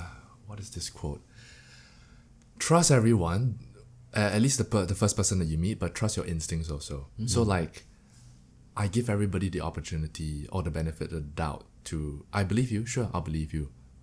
But I also have my experience. I know I've been betrayed before and I am wary of it. But I don't let my experience affect my uh like I don't bring whatever happened before to forward. So if someone's betrayed me before, I don't like, hey, now you might betray me. I'm aware of it, but I still trust you first until you prove to me that you have betrayed me. Then ah, okay, now I know where to put you. That's that's that's exactly So always come with an open heart. And that's what I mean. Exactly. Yeah. Always No. come with open heart. Be willing to trust until the point where like that trust has been broken. Right. And you already ex like you you protect yourself a little bit because you're not completely hard in your sleeve. Like here's all my money. Do what you wish, stranger. You Mm-hmm. yeah, know. no, we're not saying be a fool. yeah. Then you're being naive. Yeah, you yeah. don't want to. You don't want to be So- foolish. Yeah. Trust, but have uh, like a. Uh, uh, I can't Like, almost like a plan B. yeah. Yeah. I don't expect you to fail, but I'm ready to ultra instinct if I have to. Hey. I mean, you got your Akatsuki Yeah. outfits and your bandana over here and Yeah. everything. I love it. Like, I love it. And, no, when I do my kirtans, I wear my Naruto headband, and- like and you- you know, like- of Sound. uh, I, I, I want I reached out to you on Instagram also because I saw your post of the Naruto one. Yeah, I Oh, was listening yeah? to the music like, oh, should I fucking message this guy? no, no. See, I and that's what I'm saying. I learned so much of of what being a good person or the person who I am from anime and the life that I lived in video games. You good? no, hang on. No, co- continue. Yeah, yeah. No, I was I learned so much of the life that I am like that I'm living from animations and video games. Like those the heroes of those stories, the way I reacted to certain quests, things of that nature, it was just it shapes me now. And to go back to saying like, okay, am I good based off of what I do when people are seeing me or are looking at me or or what I'm thinking? Which one is like which one is it? I find myself having that reflection more often when I'm on a nature walk. because you have time Yeah. for clarity and time for stillness. Yeah. And once your thoughts settle, things become clearer for sure. So there's a Buddha statue downstairs that I'm on my hike. Sometimes I come back into Amaravati and I go up to this Buddha statue. Now, I personally believe in what is like called animism. I believe everything, every object is made from earth pretty much. So therefore it all has the spirit of earth. It all has spirit. It all li- is technically living even though it's not a living thing. So I thank like for example, I'll thank an elevator when I after I'm done riding the elevator. I know that sounds a little funny. You're looking at me funny like what do you mean? But like I'm getting in this machine that I say it has a spirit. We give it we're giving it life. We're giving it so much responsibility. This thing is carrying me up and down just think a hundred years ago somebody couldn't have even fathomed that and now we have that and it's been able to reduce time of us moving on a vertical plane so when i get out of the elevator i'm just like thank you because i don't know if i'm thanking god or if i'm thanking the actual elevator because just like me i'm existing i'm a i'm a uh, i'm something that has has energy I have bad days. Sometimes I don't feel like picking up shit. You understand? And this elevator is going up and down every day. What if that elevator just chose to have a bad day that day? And I'm inside of it now and it's just like, you know what? I'm tired of holding these humans up. Drop and I'm dead. It doesn't cost me anything to to move through my life like everything has a spirit and should be treated well. It doesn't cost me. It it's not. It doesn't take anything from me to just right while I'm leaving this elevator to be like, thank you. So why not do it? That's why I how I started doing it. So I go to this Buddha statue every time I'm walking and I bow. But only one specific time I did it, and I was just like, why am I doing this? No one's looking at me. And I heard like a voice within, I guess, like I said, coming back to talking to gut, it was just like, someone's always watching. That's literally what I heard within. It was like, no, someone is always watching. And I didn't, I don't know if I meant that like God or if I meant it in the Matrix terms or whatever. And it was just like, no, but that's your character. That's how you play your character. Someone's always watching you. And I'm like, all right, so yeah, that's that's me. I do this because I I enjoy doing this. It's not actually uh, out of any merit that I'm expecting. I'm not doing this for any reward. Such a beautiful to have such gratitude for for in everyday life uh it's such a it's a cheat code for well-being you know? To, i mean like nothing will phase you if you can walk out into the world and thank the stairs. Hey thanks for letting me step on you to Right. go up. Thanks for for bringing me up to the It second doesn't level. cost you. it doesn't cost you anything and to be so grateful of everything uh, nothing will nothing will shake you right? No, because so to be grateful of everything you you if if you let me touch some wood first. If you get into an accident tomorrow Yeah. And you'd be like well at least i'm not dead you know, Right. it's just an arm it's just a leg no big deal i'm still i'm still here We and we trust our healing Yeah. processes so much amazing now. Mm-hmm. you nothing in life will, will affect you it's that's strength you know No, and i and i see it and i commend it you know No, I Well done. try. I definitely try and do that. of course in all 'cause it takes, a, things. lo- It's it takes a lot Yeah, yeah and it, uh, I'm like, it's so simple. Like someone asked me recently too, where I was, they were like, "Oh, what's the, what do you think like, the key to to being enlightened?" Or sh- no, specifically, the girl said to me, she was like, "Do you think people can actually attain enlightenment?" And I'm like, "Yeah, you can be enlightened in an instant." That's what I said, and I know that that's actually a controversial thought too, because I have another friend who I asked a similar question to. Actually, you met him. You know Felix, um, from the Cocoon. He, Oh, the so. German German guy. He was running. Oh yeah, yeah, he yeah. runs the one with the girlfriend, right? Yeah, yeah, yeah. So I great guy. I mean, Gives great hugs. Me, me and him. I, I don't know do- whether he still remembers me. We used to do yeah. nature hikes, so Yeah, we yeah. take people out into the jungle and just go off the path, and we would take them to rapids and everything. And he's just such a pure spirit, and it turns out he's gone through some stuff. I mean, if you get a chance to interview him, he'll tell you his soul Yeah, so story. many but he, he woke up from a coma Yeah. that he was in for I, I can't even remember if he said like three years type of thing. And he woke up one day from a coma, and yeah, like after that he became he became this person and started living this life. But I asked him one time, I was just like, you know, Felix, do you feel like you could um, be enlightenment, like, like be enlightened? Like, do you feel like what do you what do you think it would take? And he was just like, now mind you, I'm looking at this guy at the time. He was my best friend, man. I was hanging out with him every day. I'm like, no, this is a great person to be around. And so I'm looking at him like this is a role model to be like. And he was just like, you know, I feel like I would have to go meditate in a in a cave for like 12 years. I'd have to um, join a monastery. I'd have to do so much stuff that we deem as spirituality and whatnot these days. None of those things are, are bad. I'm not saying anything is wrong with becoming a monk if, if whatnot. But I was like, well, why do you feel like that would that that's what you would need? Who's putting that pressure on you to become this guru in order to say that I lived a fulfilled life and I deserve to have a I don't know any any an eternal afterlife? Because uh, I I can't tell you I know all of the the spiritual reasoning behind why like okay um people are buddhists things like that. I can't tell you i know what they're striving to achieve achieve like nirvana or whatever that might mean for them. But in that conversation we were talking about nirvana i guess you would say and he was and he basically told me in in little as, as many words he was just like i don't feel like i'm enough right now that's how i interpreted his words like i'm not enough to be that and part of me wanted to be like, well, why aren't you doing that? If that's what you believe it would take for you to have this quote unquote fulfilled life. Part of me thought, like, well, why aren't you doing that? But then another part of me was like, why do you feel like you'd have to do that? Like God, you really feel like if if a God or the universe, you think the universe is demanding anything of you.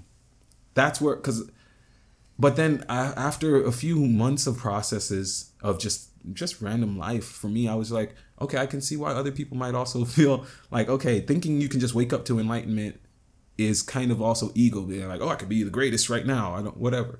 But that's also they say that God, when God thought about him or herself, they made he made humanity. So that means that you have that experience of what it is to be God. So my answer to the the girl who asked me, okay, do you think you can become enlightened? I when I said, yeah, you can be, you can do it in an instant it's the reprogramming of the mind. Mm. The same way people, there's some people who can quit smoking a cigarette right now, mm. even though they smoke packs and packs a day. And I know there's a, I know there's addictive properties that'll make them go through some hell. But I know there's someone out there who is just like, no, I quit cold turkey and, and I'm, I'm done with that, because that person had a conscious acceptance to say, I'm going to change this nature of me. That's the reprogramming part. Mm.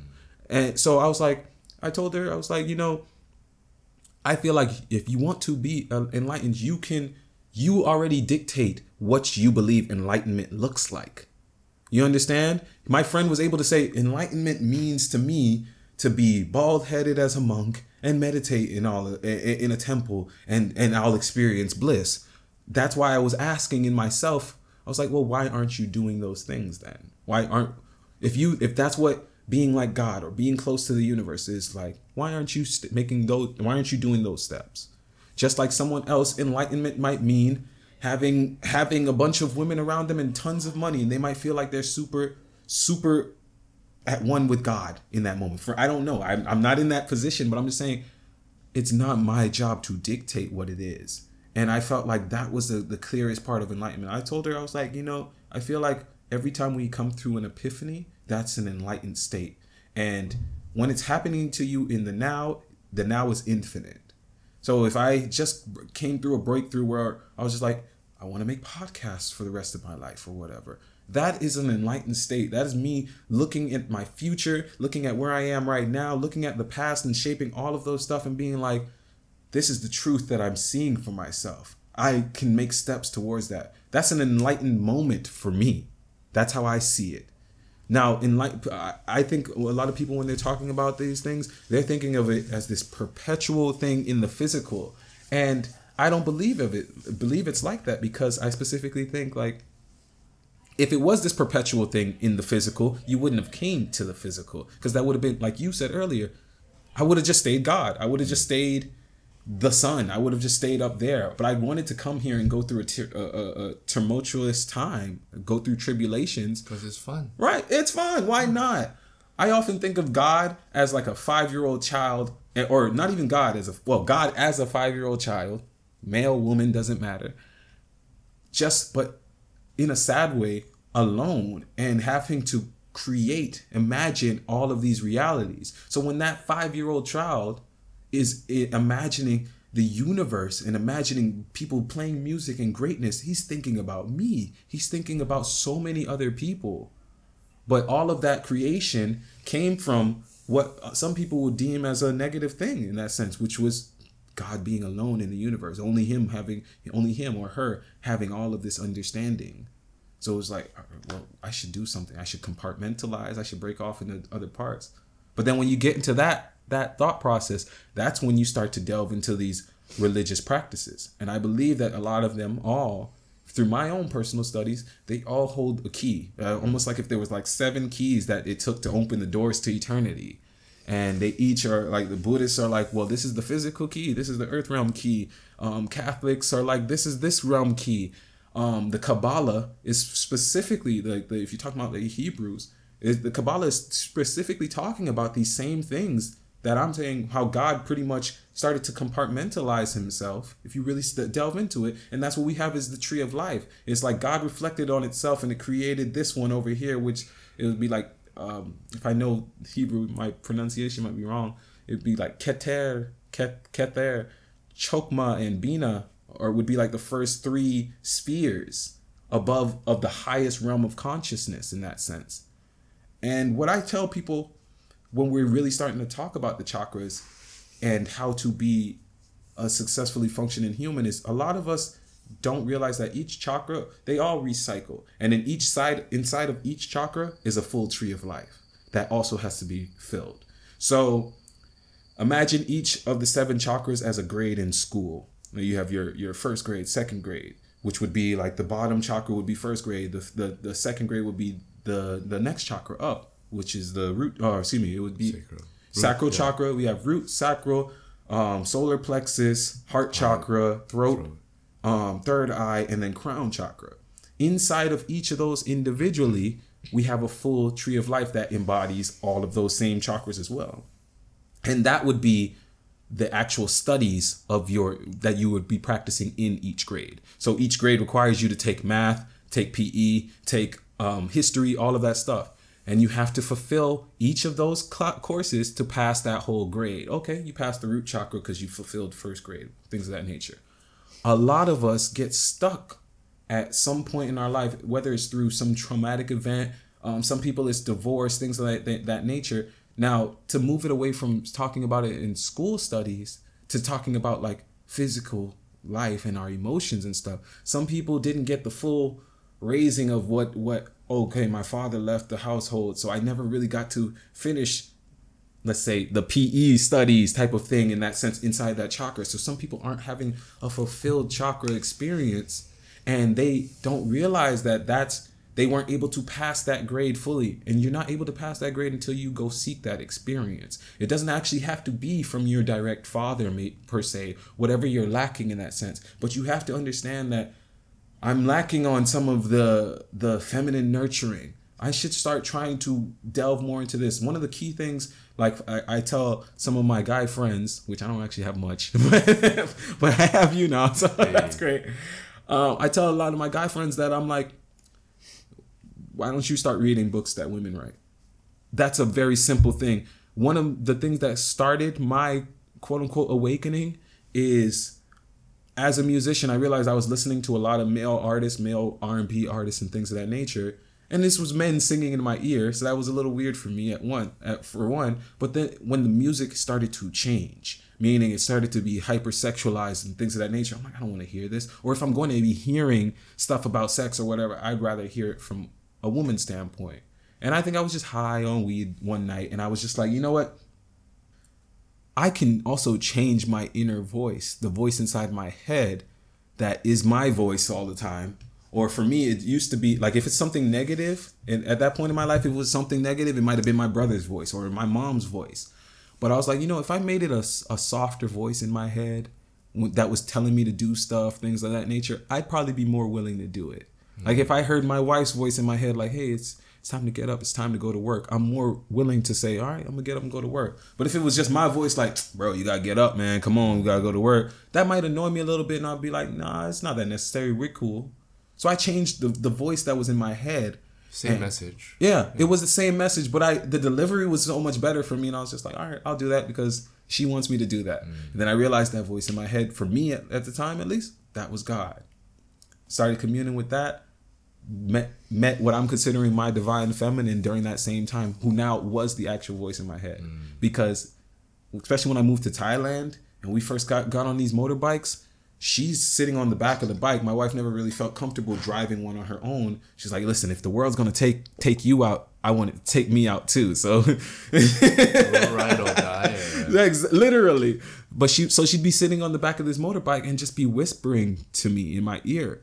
So her voice would become the voice in my head. And it would just be like, I'm I'm I'm loving life right now. Like simple stuff she'd just be whispering on the bike, wind whooshing past and became some of my most cherished moments. What things that I lived my life for. Having to change the voice in my head, then it became my wife's voice instead of just me trying to self motivate. Hmm. Even though in a sense it was still self motivating. So It's the stories you tell yourself. all right. Right. I have a song called that, and you've been mention uh you've been mentioning cheat code. Yeah. funny. That's what my friends used to call me from gaming. Uh. They used to go no, they say, "Oh, Tomb's the cheat code, man. He just knows how to play these things. Like he any game we play, I'm like, no, you got to turn on this road. You got to make this path, things like that." So it's so funny that you kept saying like, "No, once you get the cheat code, you kind of get bored of life, things of that nature." And yeah, that's how I felt for a long period. And I couldn't even enjoy games, couldn't enjoy a lot of stuff. And then I just was like, you know, maybe I should change the settings. And that's I that's what I've been doing in my life. Let me change the settings. Let me change the things that I know that I can do and that I'm good at and start only doing the stuff that are new experiences. Mm. Not saying I can't return to the stuff I'm skilled at. But like I said, picking up the guitar, that was a whole journey for me. A journey that I didn't expect it to be. A journey that ultimately helped me reclaim my right arm because I didn't even know that was something that that was felt dysfunctional. I used to have a lot of shoulder pain, neck pain. I even felt like I had blocked like veins in my arms. Um, and all of that feels gone now. Like I feel so free. And all of that came because I was just like, you know what? I'm going to start doing things differently. Yes, I've been left-handed my whole life and it made my experiences a little bit more difficult because all my peers around me were right-handed right-handed. But I was I realized like, you know, also I was just being stubborn by sticking with left hand. There's nothing that said that you cannot learn how to write with your right hand. So I just started to become more ambidextrous and become more flexible mm. in everything. Not just that. That was symbolic for me. The key to, to life is also the ability to adapt. Yeah. Which is stand like basic evolutionary like instinct. The we used to not have legs, we swam around. Mm. Now we needed there was more land than water, so we grew legs. Yeah. Of course, you have to, otherwise you're stuck at the bottom. And then from like, you know, you develop teeth, you develop claws, and you slowly, slowly you build tools and all that. You have to evolve. Yeah. otherwise, uh, we're stuck. That's that shape shifting. We can still do that.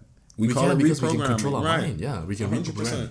And I liked what you said about how she she or uh, that that lady asked you like, oh, how, can you can you ever be enlightened? Like you you can. You just just be enlightened. Mm-hmm. Just be. Just be.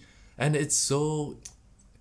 People don't want to hear simplistic ways. They want to hear the complicated. Okay, Exact- first you got to go to the mountain, Right. wait twelve years, 12 sit under the tree. all of that. No. Uh, oh, okay, that makes sense because it sounds so difficult. Like ah, that must be the way to enlightenment. But all you need to do is just be enlightened. Mm-hmm.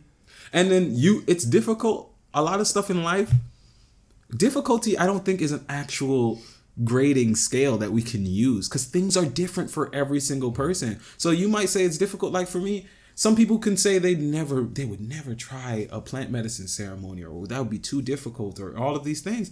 And it's just like, yeah, but based on who? Because for literally the last 15 years of my life, I had teeth issues and it was astronomical amounts of pain all the time, but I financially couldn't take care of it at those times of my life. Is what it is. Some people would have probably just died from the pain. I met some a shaman out here, same one who facilitated my ayah, and she was just like, she was like, you know, I think that pain you were experiencing is what kept you awake when so much things in your life and so much people in your life were asleep, mm-hmm. literally. And I had never thought of it like that, but because for me, all I thought of it as was pain, as a trauma, as something that I wish had never happened to me. But then when she posed it like that, I'm like, damn, leave it to Ploy to to turn this into Uh. warrior training. wow. I I I believe that like pain is necessary. Pain is necessary for growth. Just like the tattoo, it's a ceremonial thing, right? Yeah. You either die from the pain, then you're okay, good, you're liberated. You move on to your next life, well done. Or you overcome it and you are a different person. You're a new person. Ooh, this, this you look different. What's that? Mm-hmm. Oh, because you've overcome something through hardship, and whether it's something so uh, surface like a tattoo or Mm-hmm. like, like oh, you know, you were once homeless and now you, look, you got a you got your shit together, and I can see it. Or just the way you walk. No, change is of, often comes through destruction. It Yeah. comes through a painful means. Like I think a lot of us just don't realize that The of we're still transforming. to, to be allow your new self to be right reborn. Yeah. because i think it's because we don't remember what puberty felt like why a lot of us don't don't realize like hey especially you know i'm talking to millennials again and it's like we're going through another change of Mm. stepping into adulthood like millennial group if you're born after like the like not or in the 90s and before a little bit you are considered that group and we are stepping into the role of being the adults Mm. like i believe the youngest of us is 30 now and our society says no that's mature and a lot of us went through a whole period of our life where we were like we don't know what we're doing.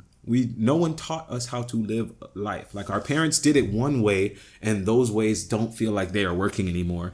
Like who's really time. talking about 40 years working 40 different years at one job? Yeah, yeah. like i that sounds so crazy. But my mom worked it as a nurse from 16 till she's still currently doing it and she's about to be 60 you know people are are staying in their careers and now we're a group where it's like no this week i'm a musician next week i'm doing i'm i'm a videographer you know stuff like that. So that is like a transition like when we were changing from children into teenagers.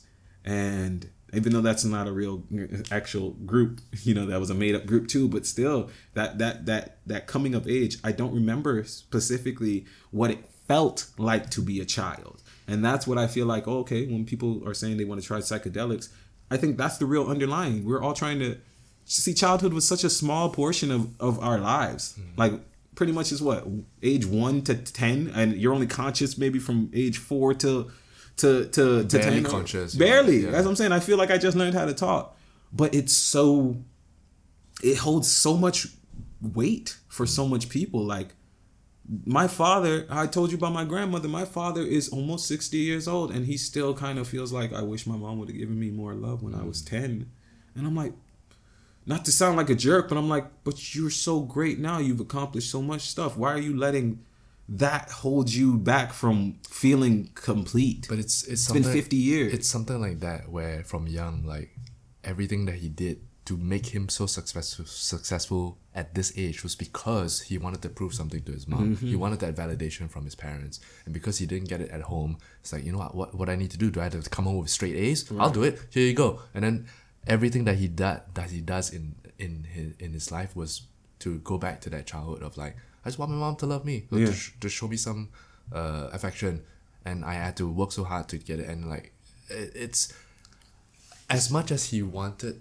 that, but that was the thing that drove him to to, Yeah. to that. Yeah, every single thing. Yeah. And now and and I, I I don't know if people how to heal them or or if they need to heal from it or anything. It just is what it it is. is what it is. Nature isn't good or evil. It just Exactly. is.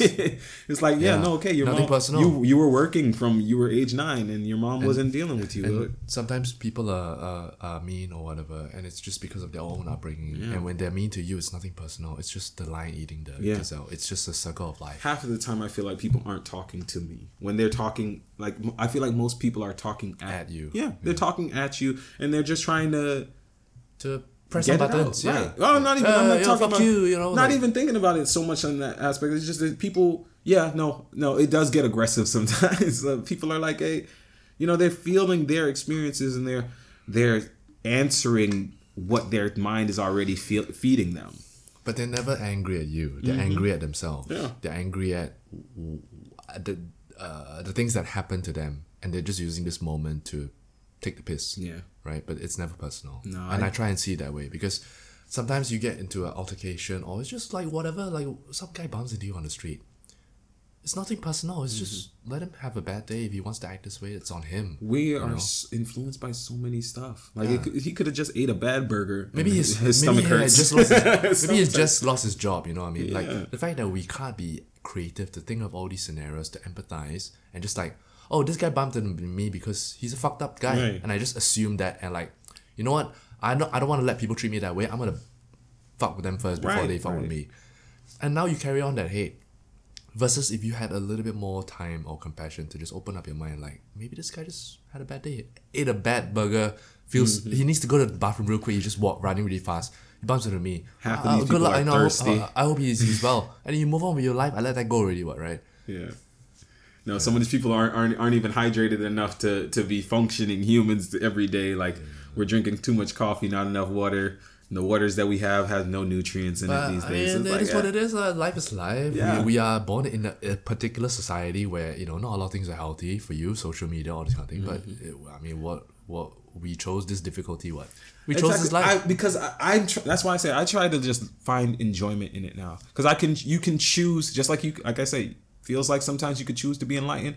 I can choose. A lot of people choose um, fear, choose despair, all of those stuff. I'm like, They chose to be You could just choose to be to be happy, sad, bro. yeah. You really could just choose to be happy and content I, specifically. I truly believe in that, and I I mean it's something to strive towards. I'm not perfect. I can't just like all right. I'm happy today and I'm sad today. Like my emotions are still part of me, and I allow happen. myself to feel whatever I need to feel. But I don't let myself be overcome by it. Like if I'm angry, I allow myself to feel angry. Like you fuck that guy for bumping into me, but like I'm not gonna. I'll, I'll feel anger, but I won't let it overcome me. That's what's necessary in Yeah, that because moment. to, to to not feel angry, okay, never mind. I'm just gonna be cool. You're suppressing it or what? It doesn't go away. It's still there. So you feel it so that it extinguished its energy, and then you move on. So I don't take revenge. I don't like push another guy. I just like okay, I'm, I'm, yeah, that annoyed me. I feel it. Okay, I'm done. Life goes on. For fucking nothing personal, what right? when you dwell in those emotions, that's what Yeah. causes sickness. Yeah, it decays within you, Mm-hmm. and you must allow yourself to to like a lightning rod. You gotta let that go. Mm-hmm. You can't hold on to it. And if you do hold on to the anger, you channel that into something positive. You go to the gym, you bust it out. Completely. You go to work, you know, you you put all the energy into to the grind. Do your daily quest. Yeah. Trust me, you won't have energy after your daily yeah, quest. fucking go for a run. You think you, you got energy to be tired Right. afterwards or angry? No. No, I always told my wife that I'm like I used to dance every night, just like ecstatic it dance for like out, an yeah. hour. Just sometimes it would even just be as simple as just shaking my arms and my legs. But I would literally, when I'm done with that, my voice and everything would just be softer. She'd be like, "Hey, you want to watch a movie?" I'd be like, "Yeah, no, it's not a Because the problem." energy has been spent. Yeah, Yeah. Great chat. you know, I came in with like a, a couple of questions that I had to ask you in my mind, and I haven't asked any of them. Oh no! You want Well, to no, rapid but not- fire? nothing, nothing. I, I, it was just questions to get the conversation going. I, I didn't even ask any of them, and here we are, like two hours later or whatever. My bad. No, yeah, well, no, it's all good. Yeah, no, it was. uh I had stuff I needed to say. Yeah, Well, I know people often wanted to know, like, oh, what's Atum think about this? I know that sounds so, so weird for me sometimes, but it's like, like I said, I'm I'm at a point now where people are showing up every Wednesday, um, here specifically at Amaravati, and I'm doing the kirtans, which is something that I was introduced introduced to from from just this whole spiritual. yeah the plant medicines and everything and um but I, I wanted it to be something that I was like, man, I wish I had this every week. I wish this was my church service, pretty much, where it was just like, you know, minus all of the godly talk and all of that stuff, because that's where we start to get into debates. I'm just like, can we just come together and sing? Yeah. Another friend here was telling me he's writing a book, and he's like, in the book, it's got so much different chaos, like so much different events. But at the end, I just want people to end it. I want. He's like, I think I just want to end it with them dancing, hmm. like just come, like everybody just coming together, enemies, friends, all of that coming together and dancing. And I'm like, that's beautiful. I felt like that might be the answer to life for some people. Like, it doesn't matter, just dance. there, there uh, again another Alan Watts, uh, uh, not quote but analogy where when you dance there is I don't know whether you've heard this before. When you dance, there is no purpose to that dance. There is no beginning. There is no end. There is no finish line. It's not like a race where you, oh once I reach the finish line, I'm done. The point of the dance is just to dance. Yeah. To have fun and to enjoy and to and there's no particular path. You're freestyling. You're moving. Sometimes you want to shake your shoulders. Sometimes you want to move your hips, mm. and it's just about expression and it's, just a freeing. connection. And there's no point to the dance. Just like how life has no point but the di- but the dance itself. So life has no not to be nihilistic, but like No, the it's only the only reason the only like true purpose in life is whatever that you choose to give purpose to. If I chose to wake up and like I'm just gonna be the most successful person I can be, and that is the meaning of my life, and hmm. everything I do is in devotion to that. And if I decide, like, oh, I want to be the best fucking guitar player, and everything I do is in devotion to that. But whatever that you choose to pursue, these great pursuits are in the name of God mm-hmm. ultimately, because whatever that you do is in service or so what. Right. So if I want to be successful, it's And the not service it's not for me. I is I, unless it's like oh I just want to be rich, then Yeah. okay lah. But then when you reach that point, you're not gonna find happiness because we all know material things don't give you happiness. So once you reach a certain point, you it's back to service. You give back. Once I become so good at playing the guitar, I perform and I make you happy, and I'm giving my energy to you. Once I have a lot of money, I donate it to charity. Or I build a fucking home in the jungle. I build some wells in Africa, and I give back. I give back because I reach a certain point. But every great pursuit, everything that you devote to, must be in the name of God. What? Mm-hmm. Otherwise, it's in the name of pleasure. Right. And you're just fucking, and that's the devil. What? You're just fucking off. If I want to be rich because I want to snort cocaine and have, have sex every day, then then what's the point of that? Well, maybe, but like I said, for me, like I said, I'm a, I'm battling those thoughts now because I'm like, well, God, what if God didn't want every single person to be happy and wanted to experience? It's not about happiness, It would be experience yeah. sadness, experience experiencing. It's not about seeking happiness, because to seek happiness is to seek pleasure. What? Uh, if I eat McDonald's every day and I, and I smoke weed and I just chill, I'm happy. Yeah. Right. But that's not. It's not about happiness. Yeah. And and if I reject suffering, I don't grow. I- so it's it's not about being comfortable. It's being it's about being content. Yeah. And you must. And if you look at your life, are you content? If you're like just overweight and eating and like being No. For me, couch- I have to be contributing. Yeah, I, you- I you feel will- like I have to. Someone had to have benefited from the energy. as a human being, you will feel that. Like Yeah. I, am I'm just wasting my time. I'm just wasting my life. What the fuck? Yeah. And and if that doesn't motivate you enough to get your shit together, then you need to feel like even worse. You need to feel like at the complete bottom of the bottom. Yeah. To then like, oh shit, you know, my blood pressure's through the roof. I I can't even like walk five steps before Hmm. before feeling uh, or whatever. And then like, oh, I think I need to do something about this, and that's where the shift comes. Yeah. Right. No, man, that's definitely it. Cause like, oh no, No, no, it's fine. Okay, my bad. Yeah, no, I definitely um I agree with you on that cuz like I know for me I just need to feel like I'm contributing. And I knew I needed I have excess energy and I could even sometimes if I didn't finish those that those side quests, those daily quests, I'd still feel a little bit anxious. It'd be five o'clock and I'd be like, ah, did I did I do enough today? So for me, when I was able to step into the the mantra circles, into the kirtan circles, and give out that energy and have other people genuinely receive it and receive it in a way that I am content with. Not just think, oh, he's you know when I was singing R and B, it was sexual music and all of these things. Now it's just genuinely like I'm just putting out energy. I don't think the sun, the actual sun out in the sky, is out there thinking I'm putting out this energy so that trees can grow or anything. I think it's just being, and we're all benefiting from it. So that's what I'm trying to do as well. Like, okay, for me, I sing. I sing nonstop. I wanted to find a place where I could let my voice be free. That was in the kirtan space. That wasn't happening often enough for me, and I was like, you know what? Other people might need this this same type of thing. I'm willing to share that energy, share that space.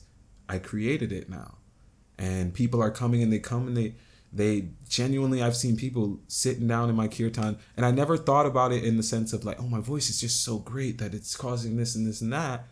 But I'll see people sitting down in devotion and crying and, and the release, the energy release that they've been holding on. You see, because when it comes to energy, all of this good and evil and all of that stuff doesn't even matter. It's just we have it or we don't, which is that energy. And it's like, no, I see people holding on to certain energies, and that's the trauma.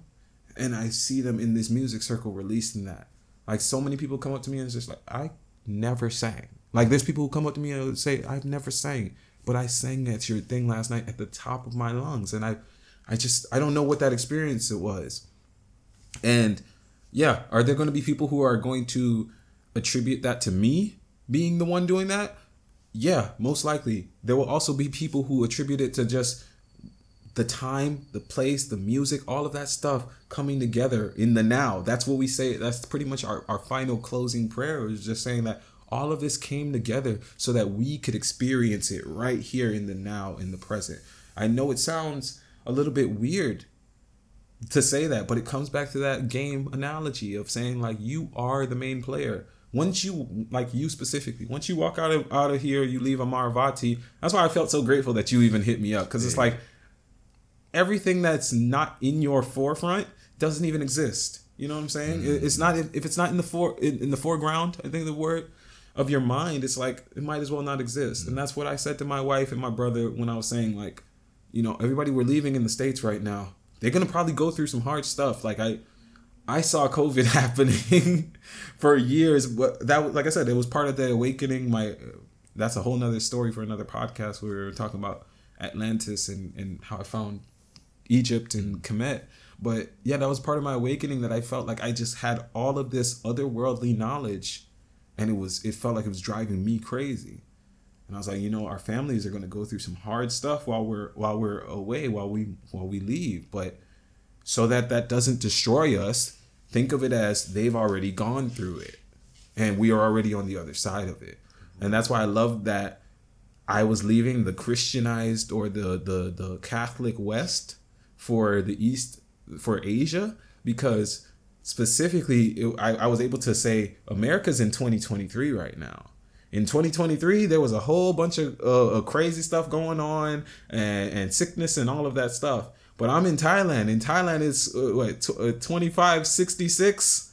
Uh, we went through all of that stuff 500 years ago, and and and uh, one of the funny jokes that I always say, I'm just like, oh, and uh, for those of you who don't know, the future is Asian.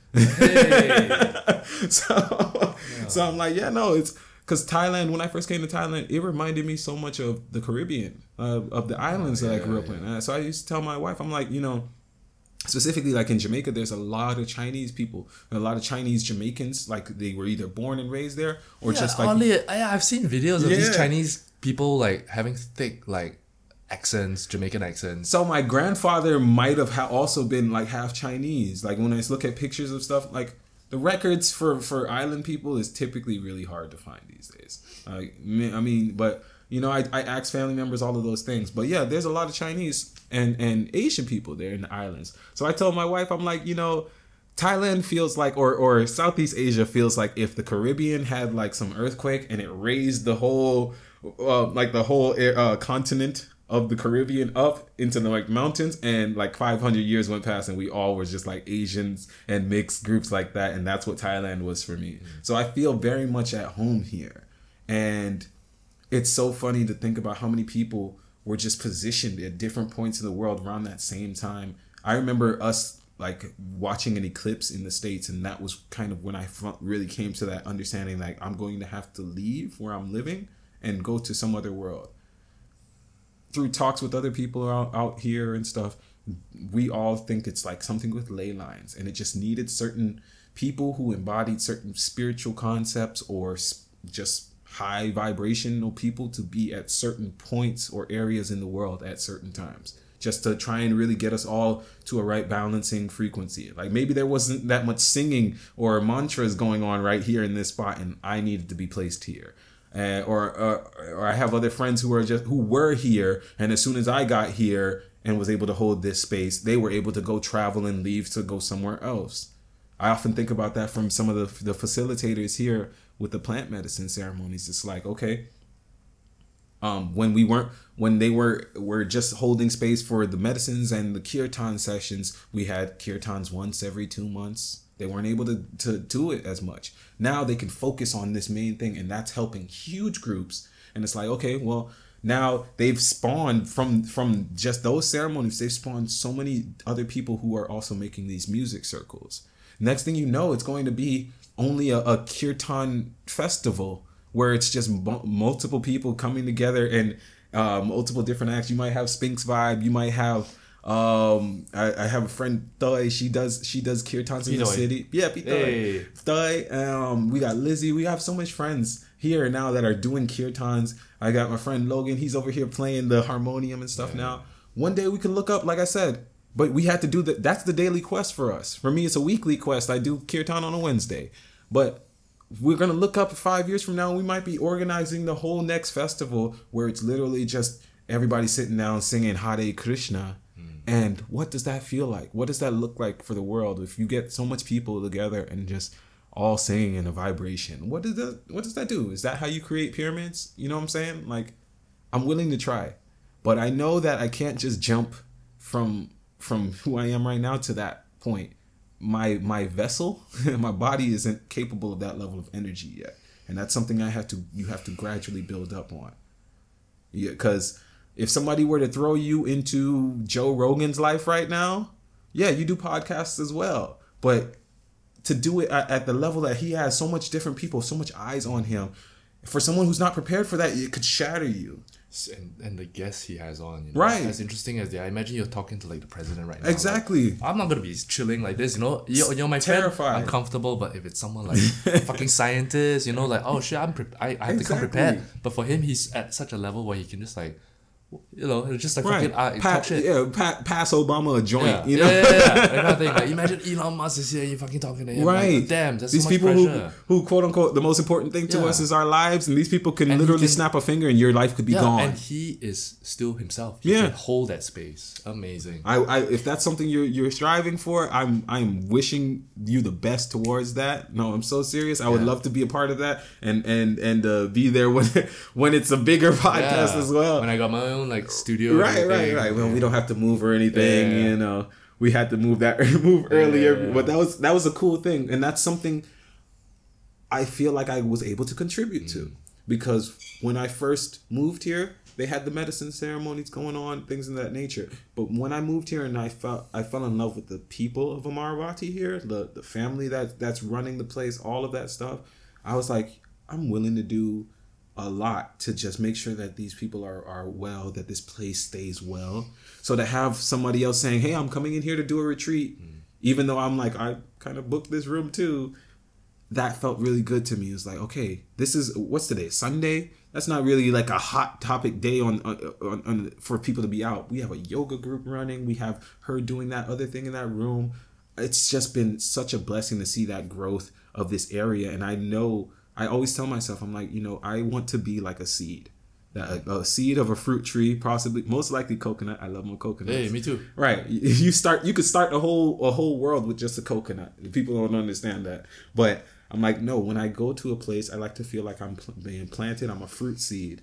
And then when I'm when I'm at full growth or full bloom, that these places are being able to benefit from the fruits that I have also been growing. So that's what I feel like. Oh yeah, no. Sometimes I, I held kirtan space in the earlier months that we started, and it might have just been me, my wife, and the owner for the space. But I wasn't doing it just for the people. This was for me as a release. But I did also want people to join because I was like, the more people that come here, the more people see that this space is amazing and that they mm-hmm. could use it, that they c- can bring awareness to these these wellness centers. So, yeah. It's a it's a beautiful note to to, to end things off, lah. Yeah. Yeah, I love it. Thanks for sharing. No, thank you, brother. Thank you again. This has been really amazing. Um, I guess I should plug myself.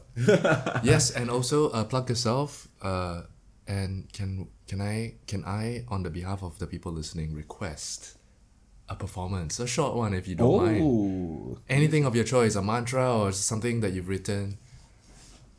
let's see if I can Yeah. my. I? I got uh, Craig to perform a bit of handpan. I'll probably get Jackson to perform something or so. Everybody here is like a musician. Yeah, yeah. No, Jackson is. I, it was so funny that that you reached out to Jackson. Something just told me to message him yesterday, so it was really cool that you you were with him.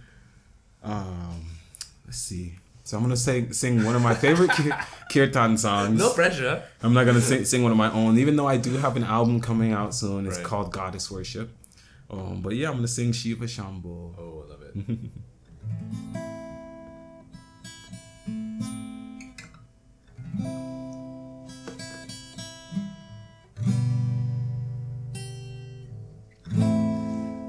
Ladies and gentlemen, the one and only. Atum Sphinx. Take it away. Shiva, Shiva, Shiva, Shambho. Shiva, Shiva, Shiva, Shambho. Shiva, Shiva, Shiva, Shambho.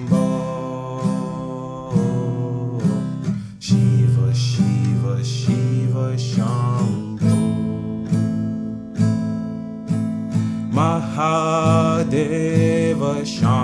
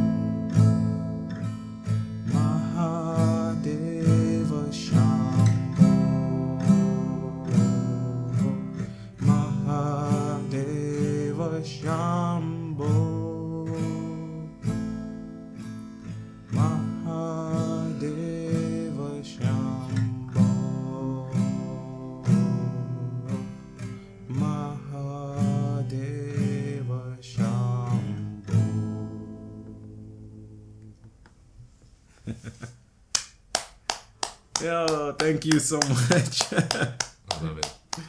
I've been serenaded the Ah. past few days there. I love it. yeah, man, Oh, I, man. I, I just can't help but smile when I start to sing these songs. Like you just get into a new vibration. Um, once again, my name's Atum Sphinx.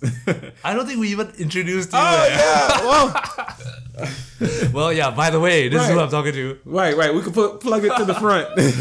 my name's Atum Sphinx. If you're Thai, you can call me Sombat. Full name Sombat Plashalam Chokdi, which means like uh, lucky shark treasure. um, you can find me on Instagram at Atum Sphinx or A T U M S P H I N X.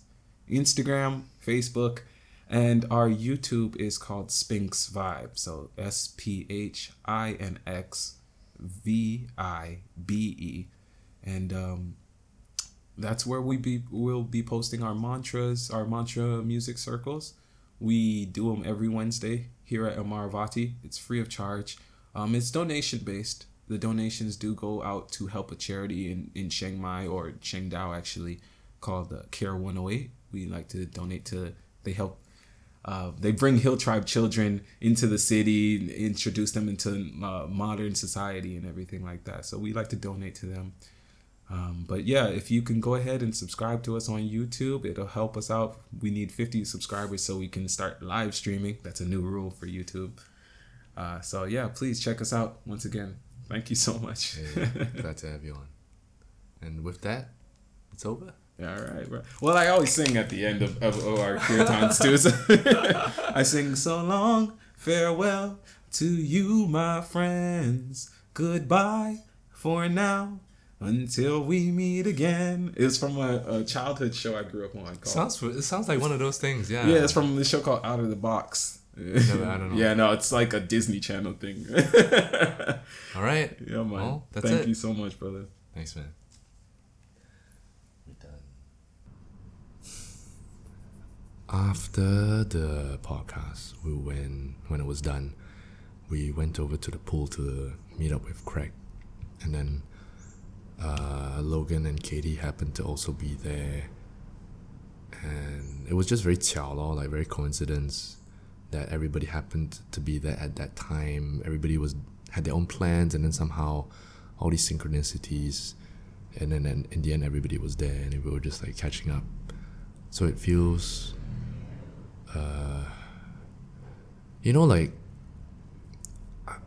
in Chiang a lot of these synchronicities happen quite often. Maybe it's just the energy of this space, the country that we're in, or just like, you know, when everybody vibrates on the same frequency, you kind of automatically are drawn together. So it was nice to see everyone there. Um, anyway, I hope you enjoyed listening to it. I hope you enjoyed the little performance at the end as well. Uh, as always, again, if you like what you hear, share this with your friends, post, repost it on IG, blah blah, the usual stuff. And then if you'd like to donate, also link in the description below for the Ko-fi page. And uh, also, I linked the um, the charity organization Care 108 in the description if you'd like to find out more about them. That's the one that he uh, he mentioned in the podcast. Mm, that's it for now. Mm, yeah, lah, that's it lah. I won't I won't talk too much. Uh, thanks for listening, and I'll see you in the next episode. Thank you. Goodbye.